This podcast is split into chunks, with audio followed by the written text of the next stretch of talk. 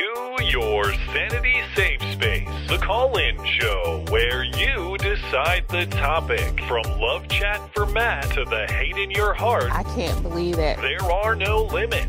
You can be nice. I love legends. You can be mean. I don't give a fuck. Or you can blow it all up. Oh Every Wednesday at 9, it gets crazy when you get their number and you can call them maybe. And now, here they are Matt Christiansen and Blonde.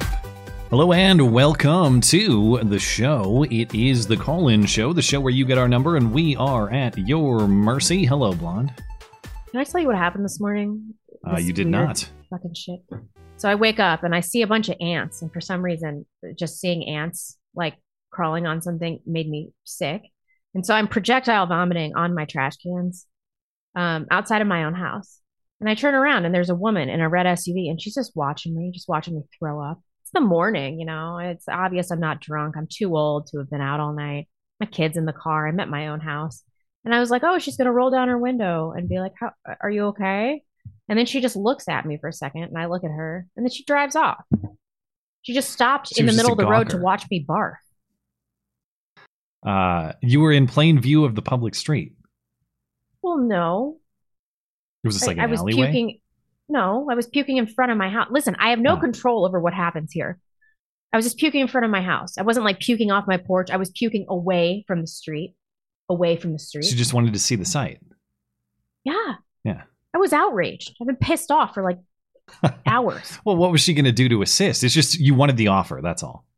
Well, I wanted you, you when you're watching somebody go through like, like throwing up, it's an emotional event, you know? You can't control yourself. It's disgusting. And then I find out I'm being fucking watched. I want to know, I want her to be like, How are you do are you okay? So I can be like, I'm pregnant. I'm not drunk. I'm pregnant. And then she drives off. And then I go inside my house and then everything's fine. But no, now I'm just pissed off, wondering why someone had to stop at the spectacle and then say nothing. Speaking of, I, I watched uh, Team America earlier today. I forgot about the barfing scene in that movie. I don't If- even remember. if It's you been so it's been 15 You might have been reenacting Gary barfing after his escapade at the at the bar in Team America. Anyway, anything else on the uh, barf episode? No, that's all. Get into the intro or whatever. All right, Great story. Compelling Ah! and rich. It was Uh, a great story, both compelling and rich. back to business. Before I forget, no call-in show next week, July fifth. Uh, we will enjoy the holiday time with our families. We hope that you will as well. The call-in show will return on July twelfth. Sunday shows will not be interrupted over the Fourth of July holiday. Uh, we'll be live as usual both this weekend and next. So no interruption on Sunday, just the one Wednesday off next week. Uh, other than that, it will be a call in show as usual tonight. You guys know how it works, but if you are new to the show and you're curious about how to participate, there are instructions for how to do that in the description on whatever video platform you may be viewing on. If you'd like to participate in the show, but you can't do it live, or you're having trouble getting in live, of course, you can send us an email question. The one and only place to do that is through the contact page of the website. That's mattchristiansenmedia.com slash contact. Look for the call-in show question form. That's where we accept them to keep us organized. And it looks like we have email questions aplenty this evening. So Oh, so many emails. we we may have to hustle through those, but uh, we will get to those in the last half hour of the show. Anything else before we hop into the calls? Oh, okay. It occurred to me that on my trip to Japan, if I do a listener meetup there, I might be able to write off some of the trip. Uh, definitely, yeah. That would that would be above board business uh, activity, I would think. So if you are going to be in Kyoto, Tokyo, Osaka, anytime from September 18th to the 30th, or if you live there, please let me know and we will do an awesome listener meetup and we will take a lot of pictures going like this or whatever the Japanese do. Aw.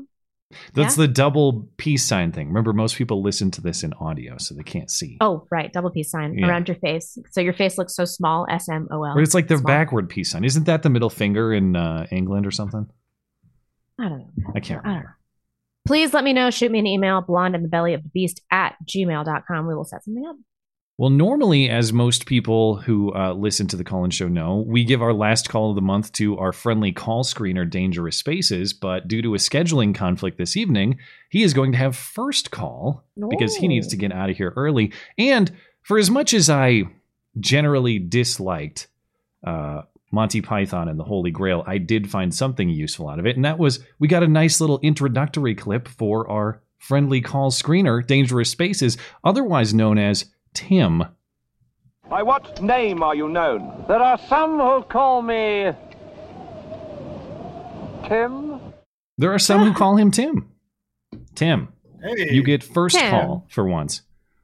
Hey, I know, I, and you know what? I'm going to take advantage of something that I've never, I sometimes do, rarely do, because you've been asked like ten times already in the day. How are you guys going? Ah, What'd you say? How are you going? Oh, how are we going? That's an Aussie Yeah. thing. What? What a weird thing to say. Blonde's going very How barfy. are you? I don't know. I don't know How what are you- how are you going? Ask. No, this is not a Tim specific thing. Aussies say this. How are you going? Oh, going? you know what? Forget it. Never mind. I I understand. I I am going well, but Blonde is going barfily. I am. Um, that's how, well. You know what? You should be. You probably should be grateful for that because that means you're still growing a baby in there. So That's true. Every time I throw up, I say, "Thank you, God, for this blessing, this this for giving me life." No, seriously though, I am actually pretty grateful. It's reassuring. It's all very reassuring. yeah, yeah, How you doing, Tim? What's up, Tim? How are you going? not too bad. Oh, now I'm regretting if you're just going to start using my name like five times in a conversation. I like the name Tim. It's a it's a strong male name. Easier Not to say. overused. Yeah. It's easy to say. Fair enough. Uh, you know what? Seeing as I'm, firstly, apologies for being unprofessional this week and not only nicking off, but also having a crappy mic. I think my mic has died. So Sounds fine to me. What did You you, say say? nicking Uh, off? Yeah. Wait. yeah, nicking off, Nicking going away, off. going. What the Yeah, buggering off, going, going somewhere, leaving. Nicky said the N word. Yeah. Okay, I'm going to stop using Australian words because apparently you guys don't understand what I'm talking about. Anyway, It's all right. It's not your fault. It's us. This is We're a uncultured very swine. this is a very Aussie call. These are terms I've Yeah, never yeah. heard before. True. Okay. Uh, but I think I'd do something probably um, just a bit more positive, so I'm not getting myself all riled up before I go to an interview and and get myself in a big huff. Um, I'm not asking this to necessarily um, say that you are committing to this answer. It's more hypothetical. Following up from an email I asked you guys a few weeks ago, no, probably a couple of months ago, about what you would want to do if you ever came to Australia. yeah. What would it take to get you guys to actually come out here, just hypothetically? oh, Oh my gosh. Um, I would love to, and I don't think it would take much. I don't think it would take much. The problem is that the flight from America is brutal. It's like, isn't it 20 hours from West Coast? Oh yeah, it's like seventy six hours. You have to, you know, you have to go through a wormhole and go to another dimension to get yourself here. It's You kind of eat a bunch weird. of spiders, and yeah, yeah. it's it's difficult. that is why we chose to go to Japan instead of Australia because the flight's only about nine hours. it's that So- much further, really. I would have possible. thought they'd be pretty close, but I guess not. yeah, I was going to say There's a lot of north south though going to Australia. Hmm. we're often we're often lumped in with Asia, so I can't imagine it's that that much shorter. Yeah, it's it's much shorter. I don't I don't know what it is. I guess it's direct yeah, Seattle okay. Japan. Um, my parents went to Australia a few years ago, and they just will not shut up about it to this day. It was like the best trip of their entire lives. They just talk about how clean it is, how friendly every everyone is, how the food was so good, and and they had just a fantastic time. So I I do want to go. The second baby has kind of thrown a wrench into things, though. I think it's it's um, more a financial question than anything because if you're going to go to Australia, you have to dedicate like two weeks time. You're not You going to gotta go go to for Australia weeks, for a yeah. weekend or something, and so it's a question of how could I go and number one afford the trip and or you know make the financial band aid to cover two weeks of not working. Do you have a setup there to work while you're there? But then if you're going to Australia just to work, what's the point? You don't wanna work. Yeah, And you don't I, want uh, to travel with well- internationally with all your stuff. I've done it before. It's a Yeah, I'd have to like I would just have a setup, like buy a setup to be there. If you were gonna maybe you go for a month or something and you just live there for a little while. But I don't want to do if I'm gonna go all the way to Australia, I am not going to sit inside of some makeshift studio space like I already have here and not enjoy what that place it's only has a to little offer. bit of time a week though to do Yeah. that.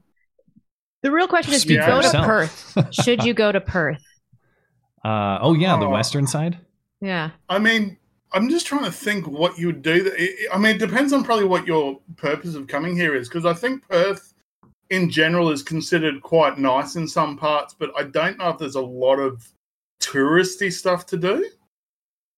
Okay. Like if it's if it's you're coming here to go, oh, this looks nice. Well, I mean, you can do that probably somewhere in America. Um, whereas you come here, I know Matt mentioned he would wouldn't mind going to Australia Zoo, and there is a lot of interesting interesting animals you'd get there, and and um, I'm pretty sure you can do hugging a koala at Australia Zoo, stuff like that. I have to connect to Um, Steve Irwin oh spiritually if I'm going to go. Hugging Yeah, a yeah. koala. Yeah, that sounds awesome. They're so lazy, right? They just like like lay on. Yeah, pretty much. Uh, Well, apparently, I can't remember whether it's drunk or stoned. Apparently, there's something. It might be drunk because I think the um, eucalyptus leaves that they eat tend to ferment, and so they kind of get drunk and they're a bit, Hmm. you know, so a bit out of it. But yeah, What a weird animal. yeah. That's awesome. Yeah, I'm in. But I was just curious out of like, and I get, I get that for you, man, and especially because I know you're very um, driven to make sure that you keep consistent with your schedule, and in terms of, you know, I mean, you could maybe cut out your weekly um, sort of piece to camera sort of videos, but I know you probably wouldn't want to do that. I mean, time wise, it would work really well because it'd be just middle of the day here, so you could kind of. Um, Yeah, I just- although it might I just make it a don't bit want to work for at all if I'm there, though. It's, uh, it's like why Yeah, why yeah, am I I get putting that, up the I get expense if I'm going there to work? So I don't know. One of these years I am due because I haven't taken I haven't taken a, a major vacation really Ever? ever in my adult life. I mean, I take we take little mini vacations. Even our honeymoon, we got sort of robbed of a honeymoon because of coronavirus. We we oh. wanted to go to Hawaii, couldn't really do that. And so we had a nice honeymoon in state here in Montana, and it was great. I'm not complaining, but it's not exactly what we planned because what we planned is too dangerous. So even then, it, it didn't really happen. So eventually, one of these years, and maybe it'll have to be once once we've had all our kids and they are of the age to enjoy it. I'll have to plan. Yeah. You know, I'll just have to build that into my schedule. Like we're gonna do a month long summer vacation once, and we're Yeah, yeah. we're just gonna figure that out financially. If you if you start planning for it ahead of time, it's not that hard to achieve.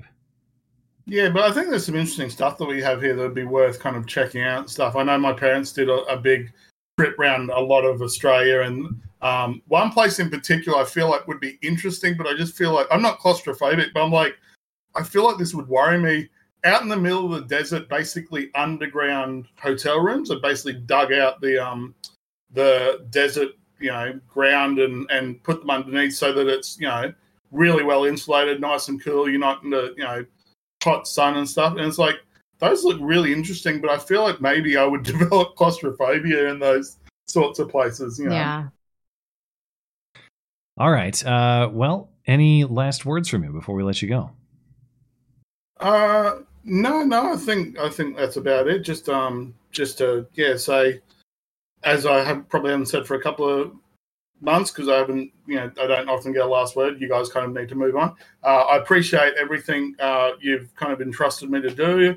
Really enjoy working with you guys. Uh, for anyone wondering about me going for a job interview, it shouldn't generally interfere with my work on the show. I should be around for most of it. Might have to take the occasional week off. Which, That's you know, okay. You're gonna We're- have to- okay. You're going to have to tell them. Do you have any idea who I am and whose time you're trying to buy here? And uh, make Yeah. your priorities clear. That you have loyalties to the call-in show first and foremost. No, we're um we're glad to hear of new opportunity for you, and of course, we appreciate all the help you've given us in making sure this is a smooth production. Yeah, yeah. I, and I do my best, and you know, pretty happy with the way things go most weeks. So yeah, All right, man. Well, good luck. Uh, I wish you the best in the interview. no worries. Thank you. I'll uh, talk to you guys in a few weeks. Bye. That is our one and only quasi employee, I know. Tim. It makes me feel so famous. Do people ever treat you like you're famous? Uh, no, no. It's never Um, happened. This happened for like the first time on Instagram this week.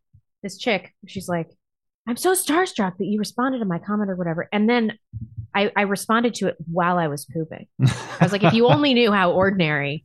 Did you I- say that? You did not disclose that on Instagram. I didn't disclose that, but I was just Yeah. thinking like it, it just it gives me cognitive dissonance and like imposter syndrome to Yeah. think that anybody in the world, even one person, thinks that about me. Well, every You're once in a while, wrong. I, I know that calling into this show can give people the it can make people a little bit nervous, which I fully anxious, understand. It's it's not easy just to go on someone else's platform and and speak uh, on the internet in a way that you might not be accustomed to. So I guess there's a little bit of it there. And then um, every once in a while, every once in a while, when I meet someone in person, very rarely someone will recognize me just you know out in the world. Maybe a couple times a year at the most. Yeah. And then every once in a while, someone rolls through town and they want to meet up and get coffee or something like that. And I think for some people, there's a little bit of of nerves, um, but that's kind of I, I don't really take that as like a a, a quote unquote celebrity thing. It's it's almost like Maybe it's just know. social It's- anxiety. it's just like you're yeah meeting s- knowing someone on the internet and meeting them in person are just very different things. And It's true so- because there have been like the first time I talked to Stefan Molyneux, I was like, it's weird to Oh. see an internet person in the flesh. well, I've never met him in the flesh, but the first time I talked to him, I was like so so starstruck. Hmm. Maybe we all do it, and we probably shouldn't because everybody's lame and boring in their real life. Okay, let's uh, let's try outlaw justice. Outlaw justice, are you there? Yes, sir. I am here. How are you guys? Hi. We are well. What's on your mind? Oh, I'm a long time listener and a first time caller. Ooh, well, thanks for calling. Are in. you Thank you nervous? for taking my call. Do you think we're super famous? No, I'm just joking. Don't answer any of these questions. Um, I had a question, and I really liked where I think it was Mighty Sebastian was going a couple weeks ago. So I kind of like to take that baton Okay. he had and then pick it up and kind of go in that same direction he was going. I have a question for you guys. I, this probably has been asked before, but what do you think about women asking men out? That's, Ooh. that's that reverse dichotomy of the traditional roles. Yeah. I'm curious what you guys think about that. I'm fine with it. I think it's fine. Uh, I that's never happened to me. I, I've never, had. Never.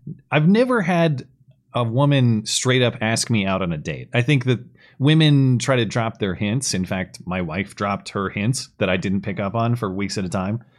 Uh, but I've never had someone be that direct. Uh, and I'm trying to think. I mean, I don't know that that I would say no simply because there was an explicit ask.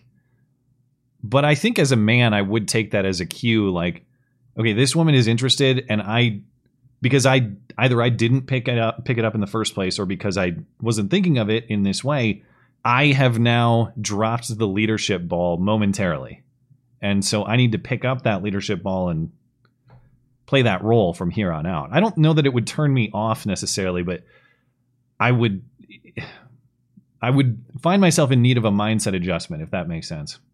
I wouldn't want her taking that much of a leadership role throughout the relationship, I guess is what I'm saying. Yeah. I know whenever I've been given the advice of being a strong and empowered woman by either by my mom or, you know, a friend at work or school, and I tried it at, for some reason, and I tried like four or five times, it always ended up, this is my own experience, the man usually had a, a girlfriend already. I'm like, oh, well, there's probably a reason why he wasn't, you Mm. know, asking me out. And it kind of seemed like he was trying to use the kind of interactions with me as sort of an ego boost and i never he never like would divulge that he had Ah. I've a known guys like that. I've definitely known guys like that who are married or in a serious relationship who just, and I, I've actually had friends say that to me explicitly. I just want to know that I could. And there's a certain Ah. there's a certain male satisfaction that goes along with that. I don't know that that's not a game that I play personally, but I think there's maybe something related to the male instinct there where it's just like I don't you know, I don't want to dominate everyone. I just want to know that I could is basically what he's saying. i've seen that with um, a couple times married men i'm like what what are you doing and I, i'm not used to looking at rings until like a couple years ago and then there was one guy in um, my office it looked like he was trying to test where he could go because I was new in the office, like, oh, this new person's here. And then he was literally just passing me in the cubicle aisle and he was trying to like trace me with his head as I was sitting down. And then I looked at his ring, and I'm like, "What are you doing?"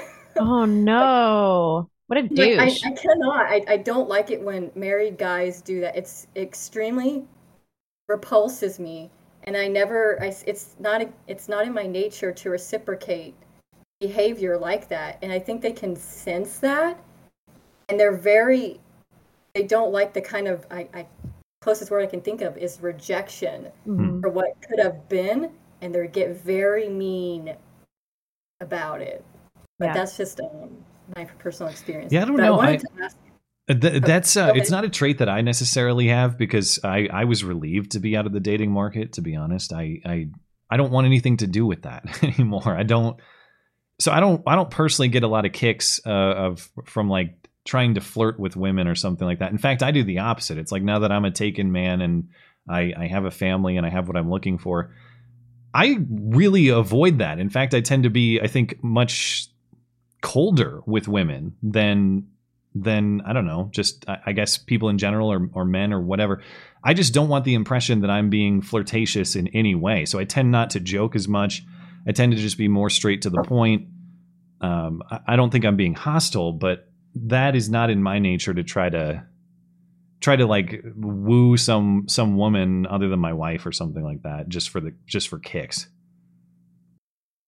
I understand. That makes that makes a lot of sense. The the other stuff that these people do does not make sense to me, but that's just me. Um, do I have time for one other question? Yeah, 'Cause I know sure. you guys want to. Yeah.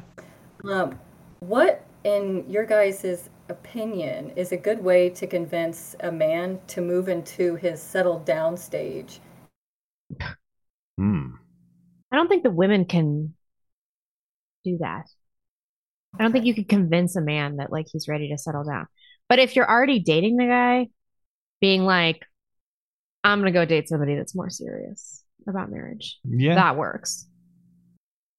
Yeah, I suppose if if I was if I was uh, still a dating man and that was said to me, um, I, I I would think I would take that seriously. The mistake I made early is not being serious about those conversations to begin with. Every Mhm. dating relationship you have should have a purpose and a goal. Mm, Right. And if you haven't established that from the start, I don't know what situation you're in, Outlaw, but if you haven't, um, if those terms are not agreed upon from the beginning, I think you're already starting off on the wrong foot. That you, you should share that objective day one.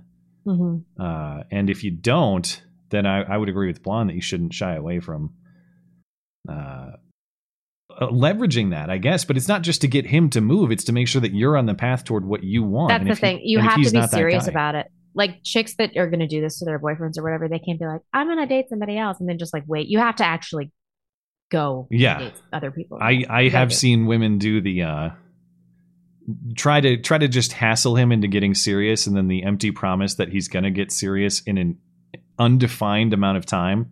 And guess Mm-hmm. what? He never gets serious. He keeps playing Xbox and uh, you know wasting time not giving her marriage and children. Yep. Uh, I've definitely, I've definitely noticed um, whenever I, I try to put the hard questions out there first, or stuff that would be like a, a hard line or something really controversial, like, oh, I didn't take the COVID shot, or you know, Yeah. that something like that, and they're like totally for it, and they they kind of say that they're, yeah, I'm totally in it for marriage or something, but then they kind of do these other things like uh, posting like a picture of them in their bed or something. Like this is What? clearly not somebody that I would think is is serious about that. It's like, but they they initially would say that they are for. The, I don't know if they're just agreeing with me. Just Well, there's- they think. Cynically, there might be a male strategy of saying the things that they think you want to hear for achieving certain ends too. Mm, you know, yeah. if I if I say the right thing, I get what I want. Is is maybe the strategy? I don't know. Oh, that makes sense. Well, thank All you right. guys for your time. Yeah, thanks for calling in, and uh, and and good luck in your endeavors if you're still navigating this sort of situation. Well, thank you. All need it. Appreciate it, guys. Have a good Bye. night. Okay, hey, guess who's calling in? It's Putin. No. Hello, hello. Will you will you clear up exactly what happened with this Prigozhin guy and uh, the Wagner group? What what, what was it? what was Yeah, it? just Oh, tell us what your plan was. So my stand-in, anyways, Just want to get that straight. My stand-in, he did most of that. But uh I also don't like how he said, "Oh, we're just going to let the traitors go home." Yeah. Like the US didn't even do that. They're still going after people that peacefully protested.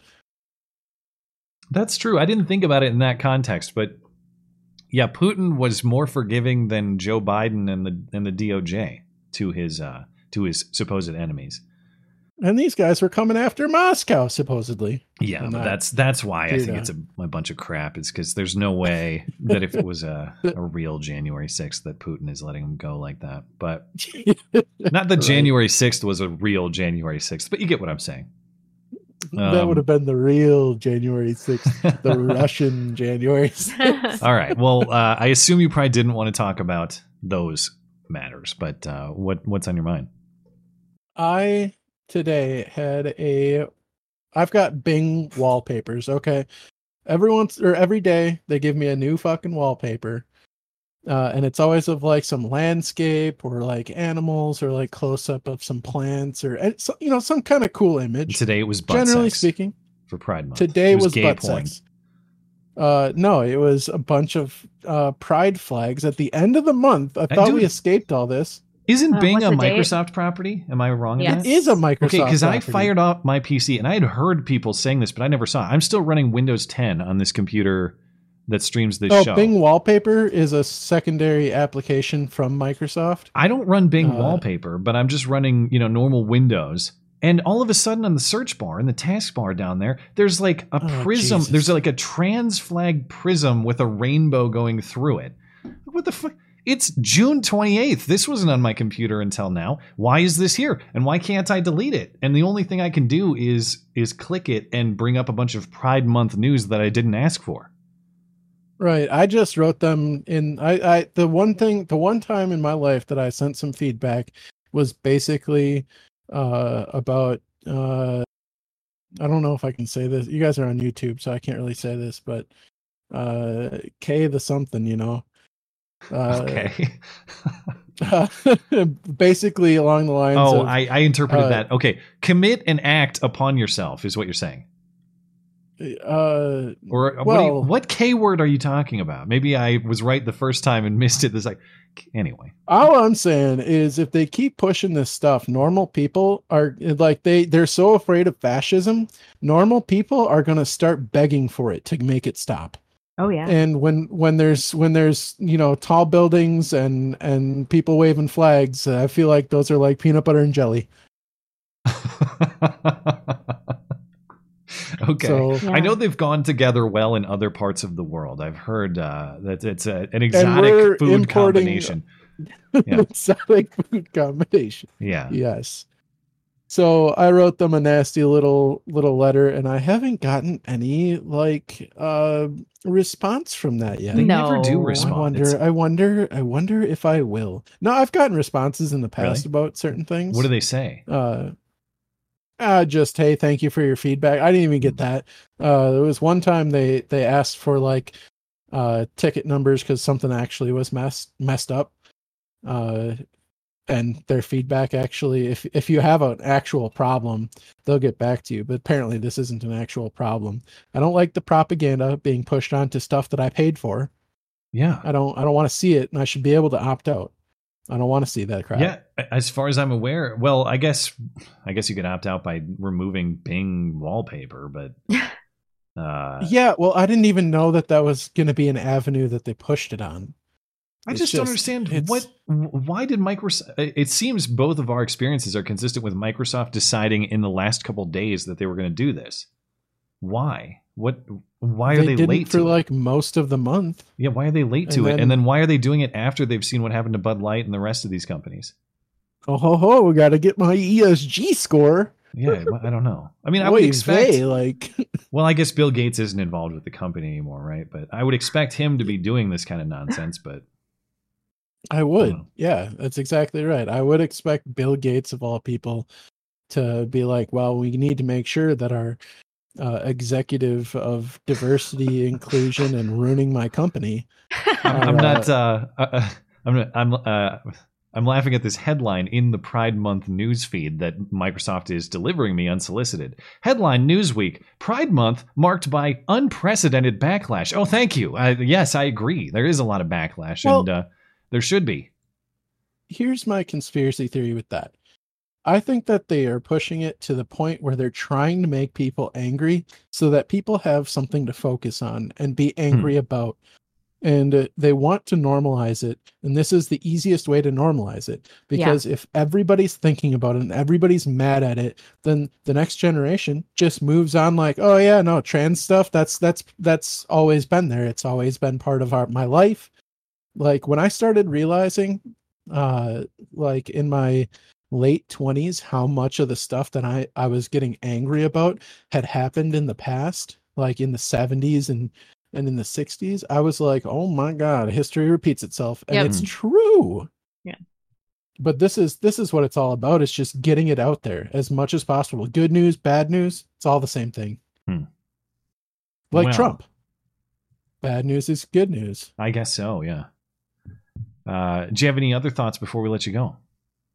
Yeah. Uh if you're looking to vacation somewhere and you want it to be exotic, I hear that uh that Russia has uh really cheap flights and really nice places to stay for for uh for a good deal. I'm going to take the next uh, Titanic sub. Actually, Their the discount is deep, and so I'm going to I'm going to seize on that.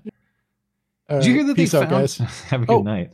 Uh, you're free to chime in on this if you want. Uh, speaking of the Titanic sub, they uh, they found human remains in the debris. They pulled up some of the debris and they What? found an undisclosed type of human remains in the Titanic sub Ooh, debris. I bet it was gnarly. They're gonna have medical bet they were all- professionals look at it. I bet none of those people got on there of their free will. It I seems like that one that. teenage kid, that 19 year old, he uh he had some objections, but not enough objections apparently.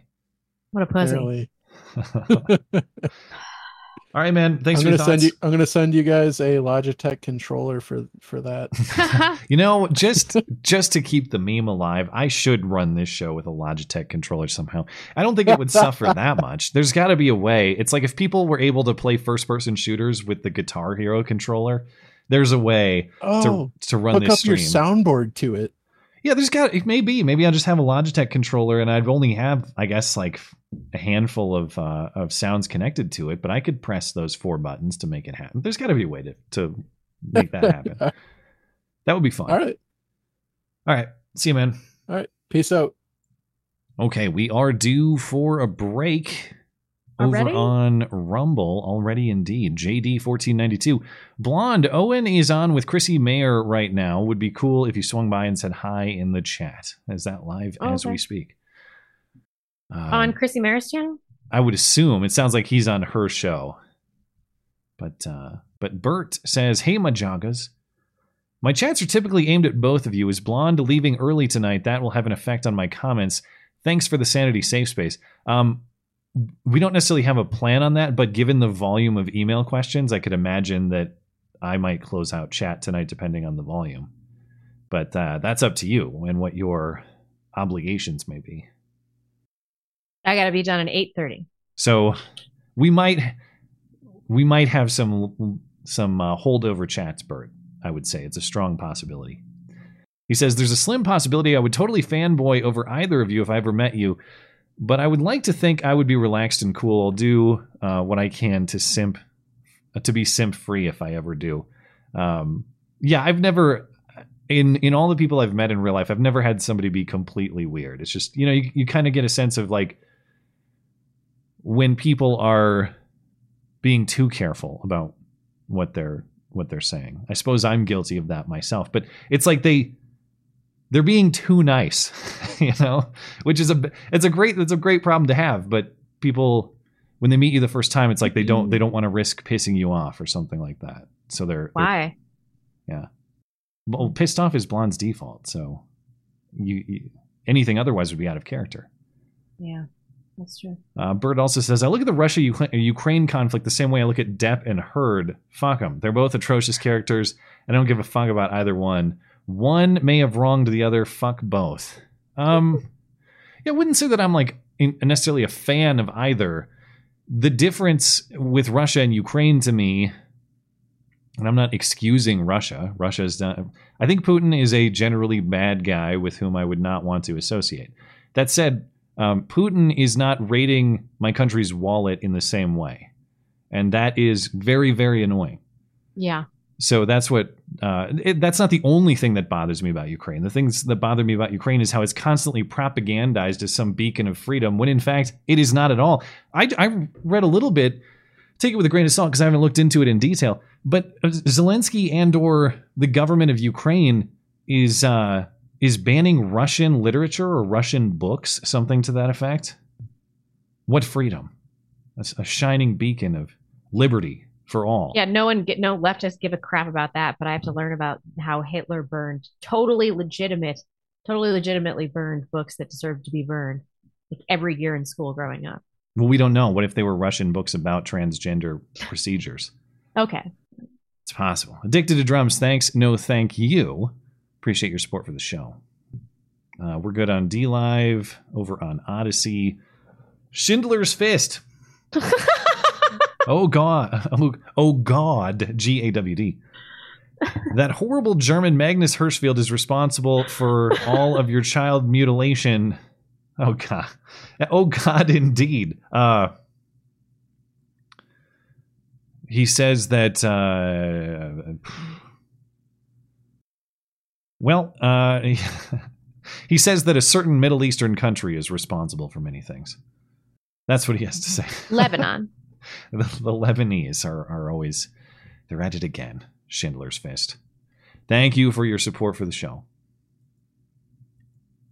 Oh, Uh, I'm supposed to do something now. Sorry, I forgot. Yeah, let's catch up with Uh, Tippy and YouTube. MX2D says, Forget about Timberline and Old West. Where are the scents, salty tears, and secluded prison showers? I was trying to be broadly marketable in my first go of the soap. Um, secluded prison showers, I'm not sure would sell well. Salty tears might, though. Oh, okay. It's fine. Chris Guard. I've been deprived of information about Fountain of Pens of late. The show used to be a terrific well of wisdom on fountain pens. A well of wisdom. I see what you did there. On fountain pens and why they're important. The West has fallen. Billions must write. We used to have. We're not doing uh, this again. God, what was I'm the not doing this. What was his name? I, I I do a disservice to him by forgetting his username, but he would call in and he would mention fountain pens every single call. And Chris, uh, at one point, somebody did send me some high quality fountain pens, and uh, and to this day, I still have them in this desk and in the junk drawer out in the kitchen. And whenever I need to sign something or uh, you know write down an address on an envelope or something, I have been converted to a fountain pen user by the audience, so it lives on through me, even if we don't discuss it regularly. Oh God. Okay. Greg Williams, you and the right need to get past the abortion issue. The only reason you think it's murder is because you've been fed a bunch of religious propaganda about it. Please don't allow the Christians to speak for the entire right. For God's sakes, Ben Franklin used to write articles telling people how to perform abortions at home, articles that caused zero controversy. The framers considered it a private thing. So should we, lest we fall into a religious No, dictatorship. That is no. such a stupid No. take, but a dumb take. Like the hill that you're willing to die on is um to to kill an unborn child because like that's so important to you. This is just a cope so that dudes can indiscriminately fuck women and have no consequences, and women can be whores and have no consequences, like no Uh, moral obligation. It's not children. from it's not from the constitutional framers that I get this idea. It's not even necessarily from Christianity per se, although I am curious about that, but the fundamental moral concept of the universe, the the foundational principle, the premise on which we built our entire moral framework is that human life has inherent value and inherent purpose.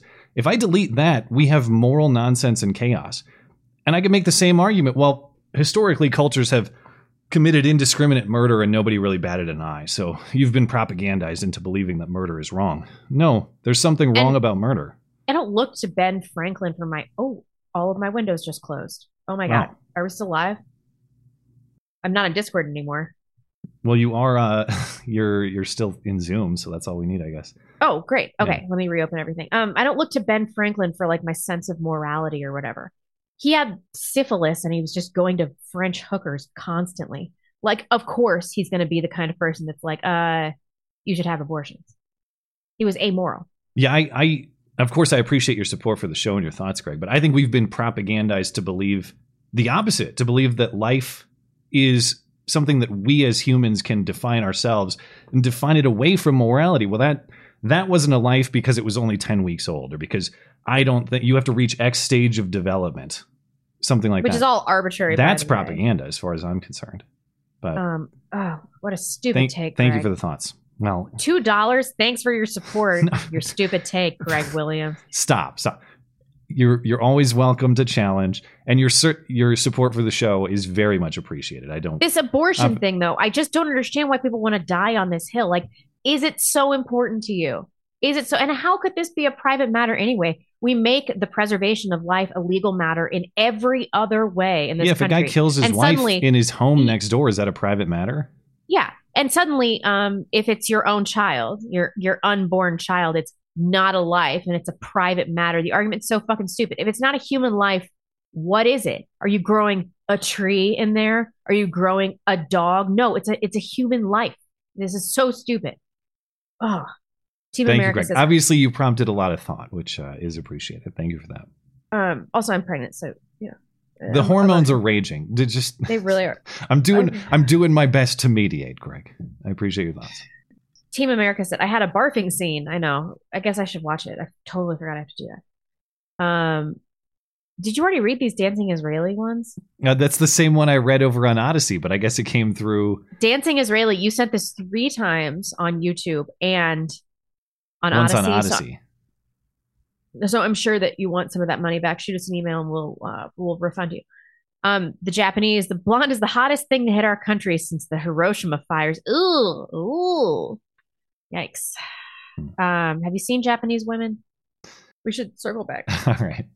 Thank Ah. you guys. Appreciate your support for the show and your thoughts. Uh, we'll come back to your chats at the top of the hour. Um, I'll have to just circle back with you. in Discord. Yeah. Okay. 88M. 88M. You're good to go if you're ready. Uh, I have an announcement from uh, Jimmy. Uh, Yeah. Call, Our uh, fill-in uh, call screener, also Australian. We we only hire Australians. It's what an entire. weird Australian uh, thing is he going to say to it's us? an Australian conspiracy that we have you know, running this show. Yeah. if you have any complaints, uh, mention him, not dangerous places. So mention Jimmy. oh, okay. Ah, as in if you're on uh, Discord, Yeah, on Discord. Yeah. Anyone on Discord. just for the So mention evening. He's he's filling in while uh, Tim Dangerous Spaces takes off to do his interview. Yes. Well, what's on your mind? Uh, berries. Fairies? No, Berries. berries. What's Oh. your favorite berry? Berries. My favorite berry. Um, you can't beat like a really good, ripe, juicy blackberry. I also love Marion berries. Marion berries. What are you on a Portlandia episode? I love. Mar- I've only had them like a few times. They almost never come through here, and they are so Isn't that a. Pacific And, and Northwest? huckleberries are really good too. Huckleberries are, are pretty legit. Um, but I, I, I don't know. I think my appreciation for huckleberries is just uh, a loyalty to this part of the country or this part of the world. It's it's only yeah, it's like a regional pride. Uh, I got to go with the classic strawberry. There is no beating Oh, I a forgot top tier strawberries. Strawberry. Raspberries, Blueberries are honorable mention. best. Blueberries Blueberries, are perfectly acceptable, Yeah. but strawberries, top tier strawberry, as good as it gets. Oh, blueberries are amazing. Hmm. Definitely frozen blueberries. Those are amazing. List of berries. This can't be what you wanted to talk about. I don't know. Maybe you just really. Uh, the, I was I was picking blueberries today. But it I was picking blueberries, but it brought me back to the sense of when I was when I was growing up. I, was, I grew up on a farm, so we had blueberry bushes, we had black raspberry bushes, you know, and then there were wild blackberries around the farm premise. Mhm. And I come in to give you wonderful parents advice, of course. It plant berry bushes around your property Yeah. For your children so that you know they can go outside and have berries on demand. I got to Have look you ever up had my kiwi berries? kiwi berries. Yeah, They're really weird. They're they're uh, tiny. They're grapes, but they're tiny kiwis. Also called a hardy kiwi, H A R D Y. Yeah, They're really weird. I, I found them at my grocery store like Kiwis are two awesome. years ago. So if they taste like kiwis, that- is it like a miniature kiwi basically? it's like a miniature kiwi, but it has the texture of a grape. yeah, I would probably like that. It's really weird if you ever see them. Oh, I forgot about lingonberries. You can you've bought these in uh, Idaho before. If you can get them there, I've them there, seen them I can. one time in Idaho. You know what's an underrated fruit too, and it, I don't think it counts as a berry, but just generally related. Star fruit, big star yeah. fruit fan. Okay. Yeah. I can get on board with that. Yeah. I'm like gonna stick with blueberries. rambutans. All right. He's like, I just want blueberries. Blueberries, it is. I just want blueberries or watermelon. I'll take watermelon. Oh yeah. Uh, well, uh, on the topic uh, brought up on Sunday, salt on watermelon or not? I got a lot of mail about this. Yeah. Salt So pe- on watermelon. Okay, so it's legit. You got a lot of mail. What pro salt? People are like, try it, bitch. It's They seem to have a lot of opinions about it. Huh? It's delicious. I love it. What about That's salt on my wed- blueberries? That's why I did my wed. Go fuck my- yourself, Skag. No, that's terrible. That's why I did my we- my buddy's wedding. I just the night before I just sat there ate watermelon with salt. Watermelon at his wedding. What is he? Some kind of racist? Was this during? Uh, was this on Juneteenth or was It it was the night Black- before. It was the night before. The night before? Oh, he had a, a watermelon uh, buffet before his wedding. yes, someone had to eat it.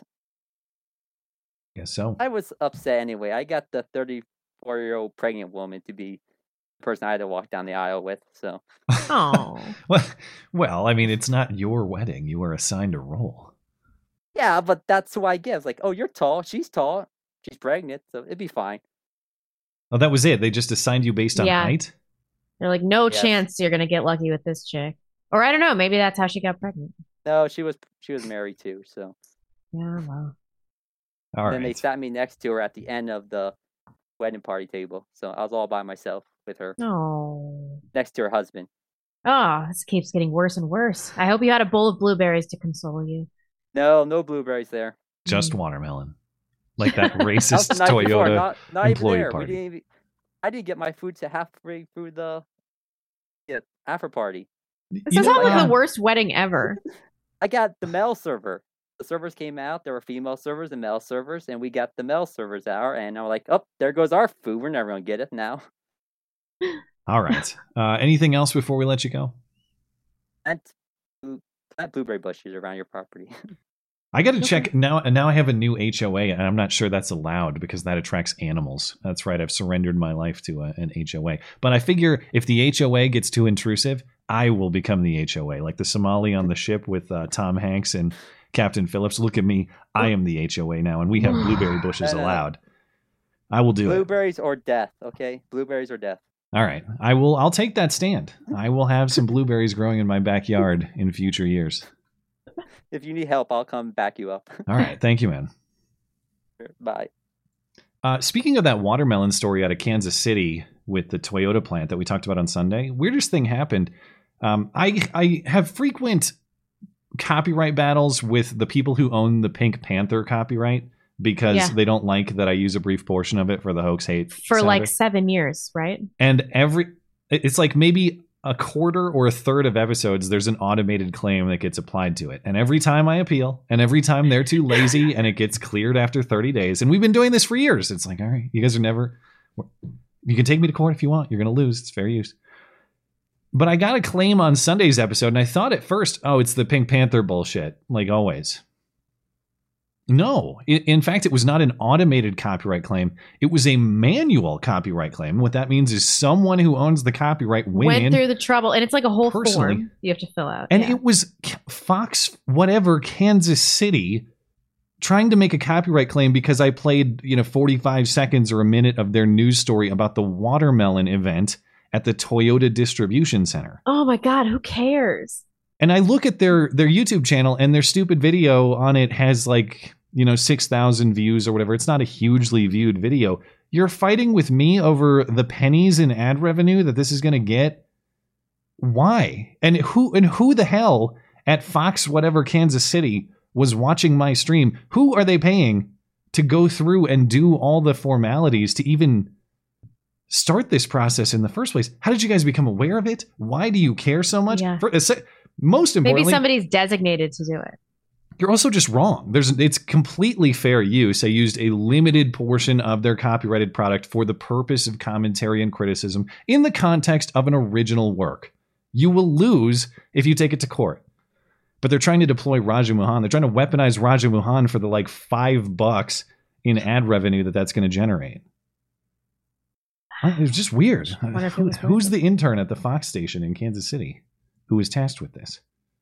And who ratted us out to the Fox station You in Kansas rat. City? Us- Usura. Hi, guys. nice. What's on your mind? Hi. How you doing? We're all right. What's on your mind? Um, I've been thinking about how leftism is a mental illness, uh, and what mental illness it is. Okay. I think it's narcissism. I think they're all covert or overt narcissists. I think it's like a thing. Yeah.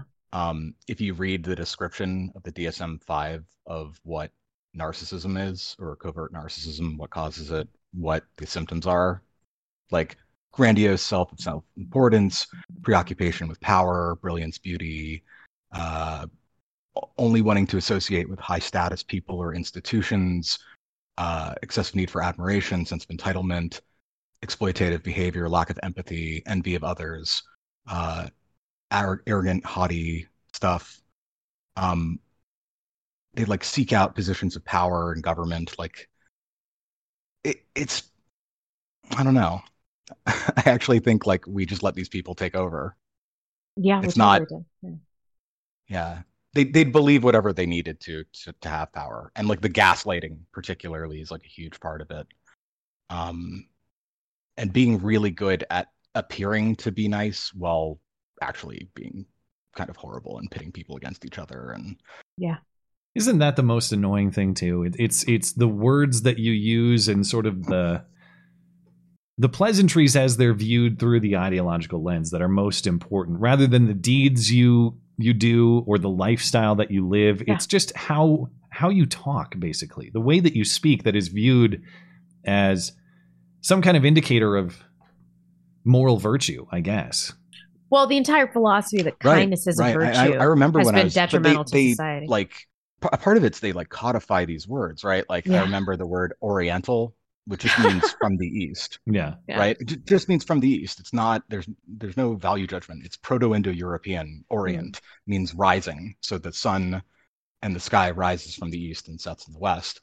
Um, I my uncle said Oriental at Christmas party when I was like nine years old, and I like was like, oh my god, he's a racist. Like oh my god like i had Yeah. just been primed by these movies where you know what are you an oriental and then they're like you know so they they do this really subtly in in movies and like kid shows too but um i think when you think about what what the left has done right like the causes of narcissism are like fear of rejection um fear that you will not be accepted if you're not in the highest status group um that's actually the world we've created. Like we've created this world for men where they're not accepted unless they're in the top, you know, 10%. They're not going to have access to, you know, that's kind of what Tinder has done to people. You actually do need to present yourself as being kind of really high status or you're fucked.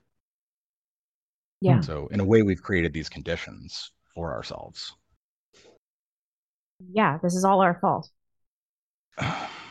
We've So allowed we this do? situation. Well, I mean, when you when you allow when you allow a situation to become so out of hand and infiltrate a culture so deeply, uh, the only way to uproot it is um, is a really extreme solution like fascism or like major authoritarian government. At what point uh, in the oppression sequence of women? would this solution land? Yeah, it's it's the ultimate solution. Oh, uh, it. Uh, It's not the penultimate solution. oh, okay. Yeah, it comes it's the one the after that. oh, okay. Yeah. Um, but I'm serious. I mean, we're we're in a situation where people are going to be begging for fascism at a certain point, and we've done this to ourselves.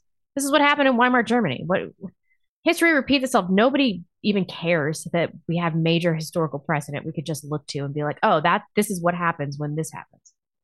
Like, it's- Mhm. It's, obvious what's what's going to occur. I mean, I for one can't wait. I think it's going to be awesome. But You get your lawn chair all set up on the hillside like those people in the Civil War who used to watch the battles. Oh, I know. Yeah. I'm gonna be looking forward to subjugated so hard. Uh, clothing and uh, the, the pageantry, the you know, like a good march. There, it, But I mean, you know, so to, to some extent, these people are motivated by uh, like a complete absence of love in their lives, and maybe Yeah, there's something to that too. I, I wonder, yeah, I wonder what role that plays. I mean, I know that it is sort of cliche to to blame everything on the Mhm. on family structure falling apart, but I really think that it is is foundational to all of these things. And you don't care, you don't crave belonging in some external group when you know that you have a stable home. You're Right. you're not afraid to go out and be rejected by others or to because fail you can always go back home. because you have a stable home and you, you're the, you're the less stakes are higher, right? You Yeah. if if you don't have a stable home to go back to, then if you aren't accepted by other people, you're effectively homeless. So you have to do more. You have to have a wider range of things that'll make you uh, marketable to other people, which means you have to believe more dumb stuff, right? Yeah, you you have to Um, buy in because you depend on these people for every aspect of the quality of your life, basically. Shit.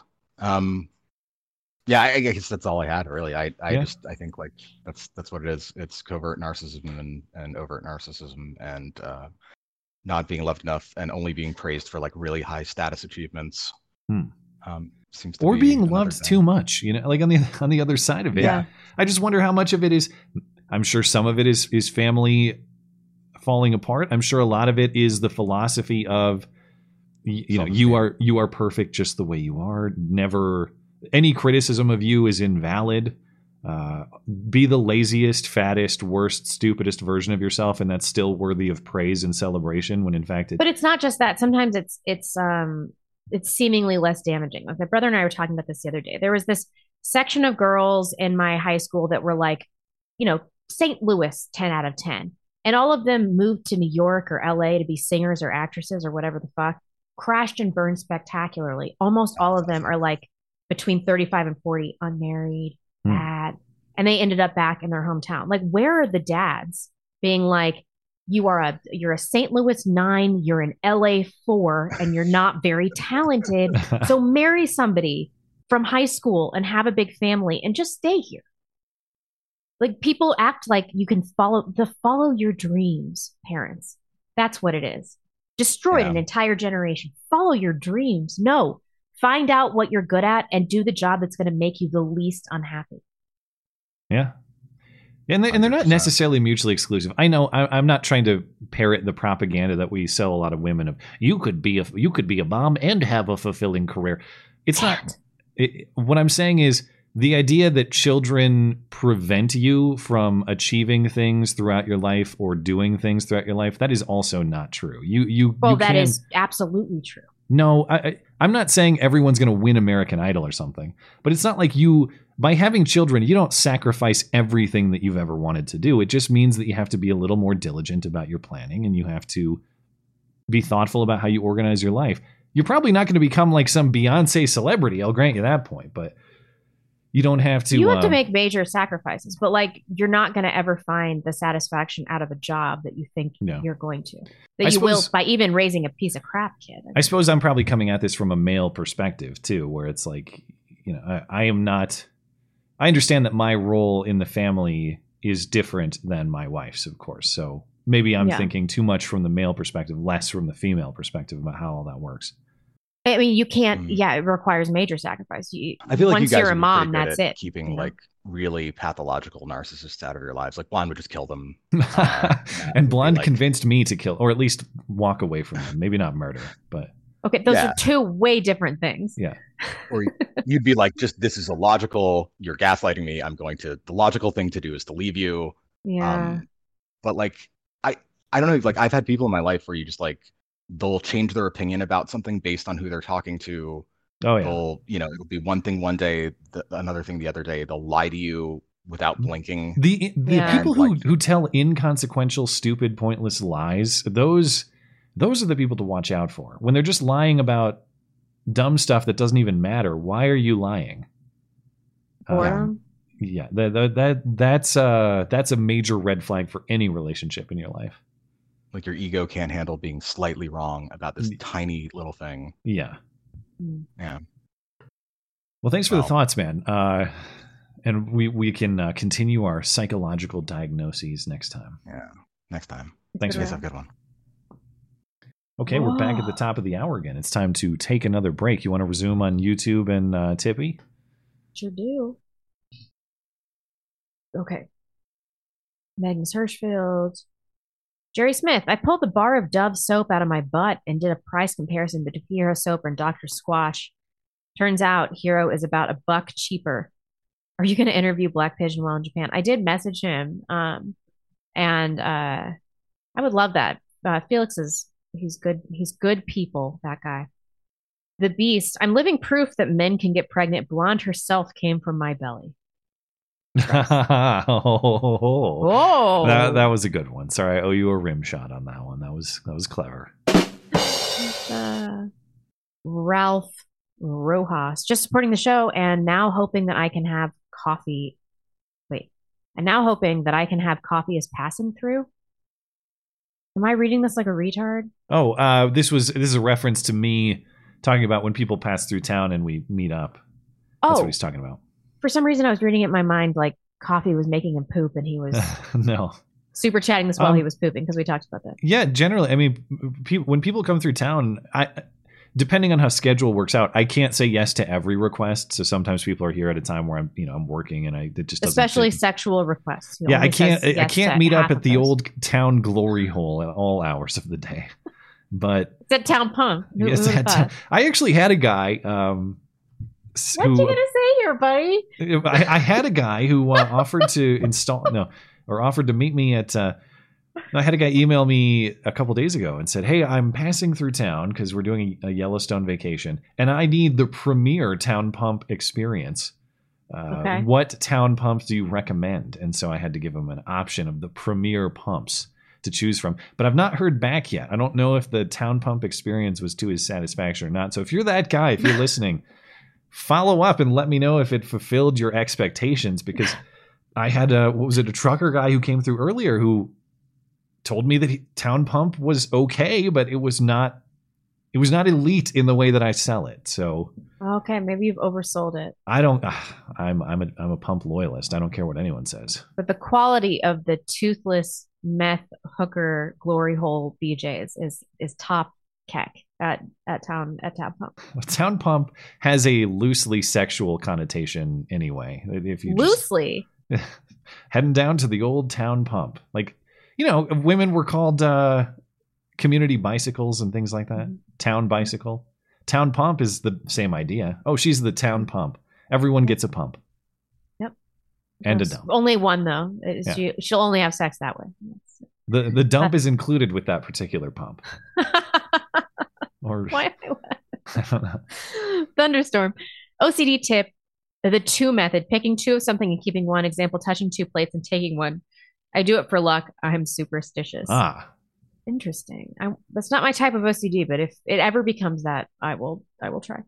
I, I definitely don't have that. I, I have certain things I like in a certain way, and I'm a very routine person, but I don't have ritualistic behavior like that. That's never been a thing of mine. Yeah. One day, maybe. Um, this porcupine. This has got to be a. What is that show with Steve Harvey? Is it Family Values? Family Feud. Family Feud. Yeah. It's got to be a Family Feud reference, right? Where they ask that guy a word ending in pork, and he goes porcupine, and Steve Harvey's like, "What?" Okay. Do you think there will be a large number of men larger than other generations without a spouse girlfriend? I feel hopeless occasionally, and I hope it's not a death sentence. Um, e- maybe. I mean, okay, so this happened in China after their one child policy because there were um, like millions of female abortions, ab- abortions of female fetuses, um, which obviously is going to cause a dearth of women in subsequent generations for dating. So men in that generation, they made it work. It was a highly competitive, competitively sexually. They made it work, and those were women that didn't even exist. S- And and we have a lot of women in this country. They're just substandard. So I don't know. I feel like if you can get in, if you can find like an average looking teenager and like work her into a How normal old person. of a teenager? Well, I don't know. I mean, start courting a girl that's 16. Don't bang her. Well, wait, how old is this guy? I don't know. I mean, th- this advice applies to anybody under 40. You're not going to be a 30 year old picking up 16 year olds. If you are not trying to have sex with them, then no, I don't no, care. No, no, no. I don't care. If You you're not let- trying to have sex with them, I don't care. Uh, but like, try to meet a younger woman. Ask for ask for dad's looking. blessing on that one. Uh, I how many times do I have to say it? Don't try to bang her. there is still if you're if you're trying to woo a girl that young for the purpose of getting there, that's sketchy territory. Great, you just court an older. But I'm saying that like once you get to that 25 and up age from women, like they've got serious problems. So what are you going to do? You can lower your standards drastically. I don't know if they're if I, 25 is 20 women who get it at 25 are still very much eligible. To get what? What do you mean? Like as as wife material? Yeah, you said Yeah. get it, like like philosophically. Oh, what do I mean by to get it? Yeah, to understand that they're going to find happiness through uh, being a wife and mother, generally speaking. You guys, this is not this is not illegal. Okay. This is not grooming and it's not illegal. If you are courting somebody and you have no and you have no intention of having sex with them until they're of age, this is not illegal. I'm not Well- talking about like cutting her off from all of all of the people around her or anything. Like plant some red pill seeds and like st- stick in the periphery of her life the law, until she's you. marriageable. What's wrong with this? Uh, I if that young, that big of an age gap at that young for the girl, it, it's not about.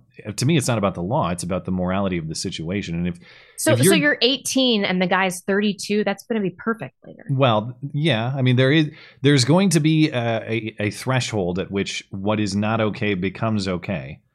Uh, yeah, thirty and But- sixteen but why is does it matter really if pushing you're- it, though. but but you're not having sex. You're not doing anything sexual. Well, even still, what are you what are you doing though?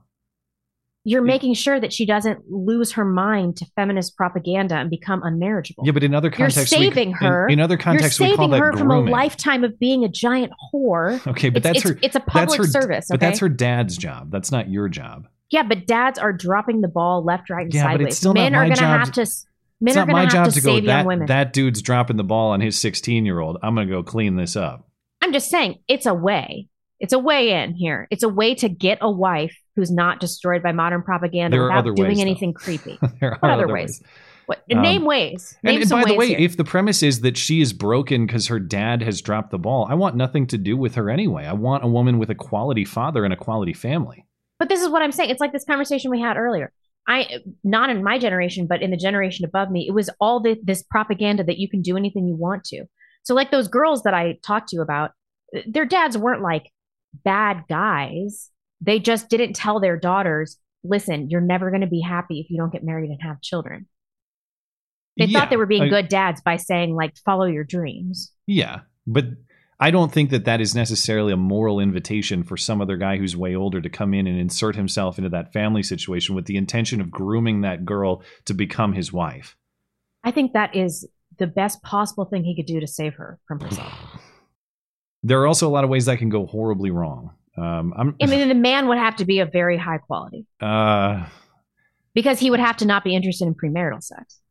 yeah, but he, he's he's still interested in in in pulling that girl away from her family or away from her father at a very young No, age. no, no, no, no, no, he's not. Then what is he trying to do? He's, trying to plant some seeds so that she can get on the right path of her own accord, or right? metaphorical seeds, right? Right. Just be hmm. like, this is what women need to be happy. They they want to get married and they want to have a children, have children, and they want to do it young. I don't know. and I- then and then kind of back off and let her tr- make her own decisions to a certain degree, and then scoop her up before she you know gets a train run on her in college. Or I. I think that I just think that this the age for the scooping is when she is an adult off on her own when she's still a minor in the custody of someone else's parenthood, I don't like Sixteen is legal in like a bunch of states. Yeah, but well, yeah, but that again, I'm not drawing my line here based on what the state of Idaho or someone else decides arbitrarily. I'm saying that as a moral matter, until she is a full fledged adult on her own, away from But what age is that? Is it is a 22 year old It's still generally living with her parents? But I'm I'm saying I don't like the idea of scooping up someone who's a minor at that point in the custody of someone else's parenthood with the intent of teaching them lessons contrary to what those parents want. Even if I disagree with what those parents want. yeah, we're gonna have to save some women from their parents. Well, okay, but you have to understand that you're crossing the same boundaries as the people who will say we're going to have to save some trans kids from their parents who reject their trans identity. Yeah, but they they do that all the time. Like, well, like that's what makes them bad. But it's but it's an actual bad take though to want to indoctrinate somebody with trans philosophy. It's not a bad take to tell women that what they want is to have children at a young it's age. It's always a bad take to separate to separate minor child from family. is it though? We take children away. The- We're talking all the time about rule. people that are transitioning younger children. as a rule and i understand you can you can select around the edges and say like well this particular family's a bunch of degenerates so it's good for this kid to get out of it yeah i'm sure there are isolated examples I'm not But- talking about kidnapping her. I'm talking about giving her a book.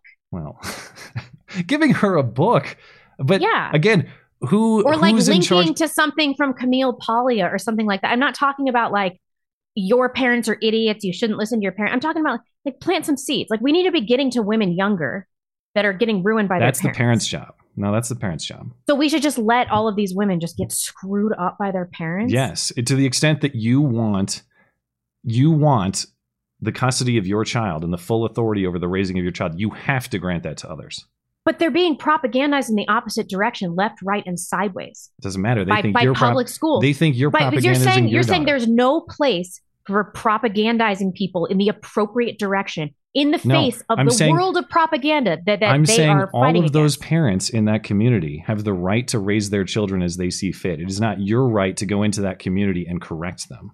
They, okay, they will, we they shouldn't be sending kids to schools. We shouldn't be allowing Like, any the outside par- influence. the they parents- are getting this propaganda. the parents getting hold, the parents hold that authority, not you on their behalf. And, and For I a understand. Sixteen year olds, they don't. Yes, they do. Absolutely.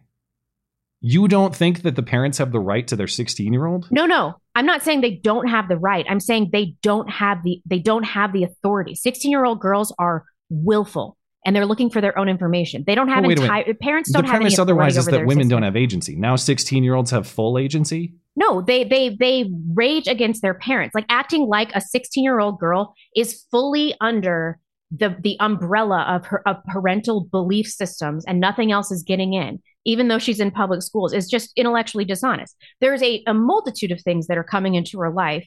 I'm talking about giving her a book or linking her a video I'm or just something saying, like that. if if 30 year old guy comes to your house to give 16 year old your daughter a book, you're gonna you're gonna be Dude, it would. Well, I'm not an I'm not a parent that's leading my child in the wrong direction. well. They don't think they are either, That's insane, but they are. Some there there is an according to you. truth. But they hold the right to their kids. That's just moral relativism, though. no, it's It- it is not. a- I it is a- understand. it is an absolute truth that women need to be having children at a younger age, and it's one of the only ways it is for the not average moral woman to relativism. achieve happiness. is a moral truth that parents hold the right to their kids.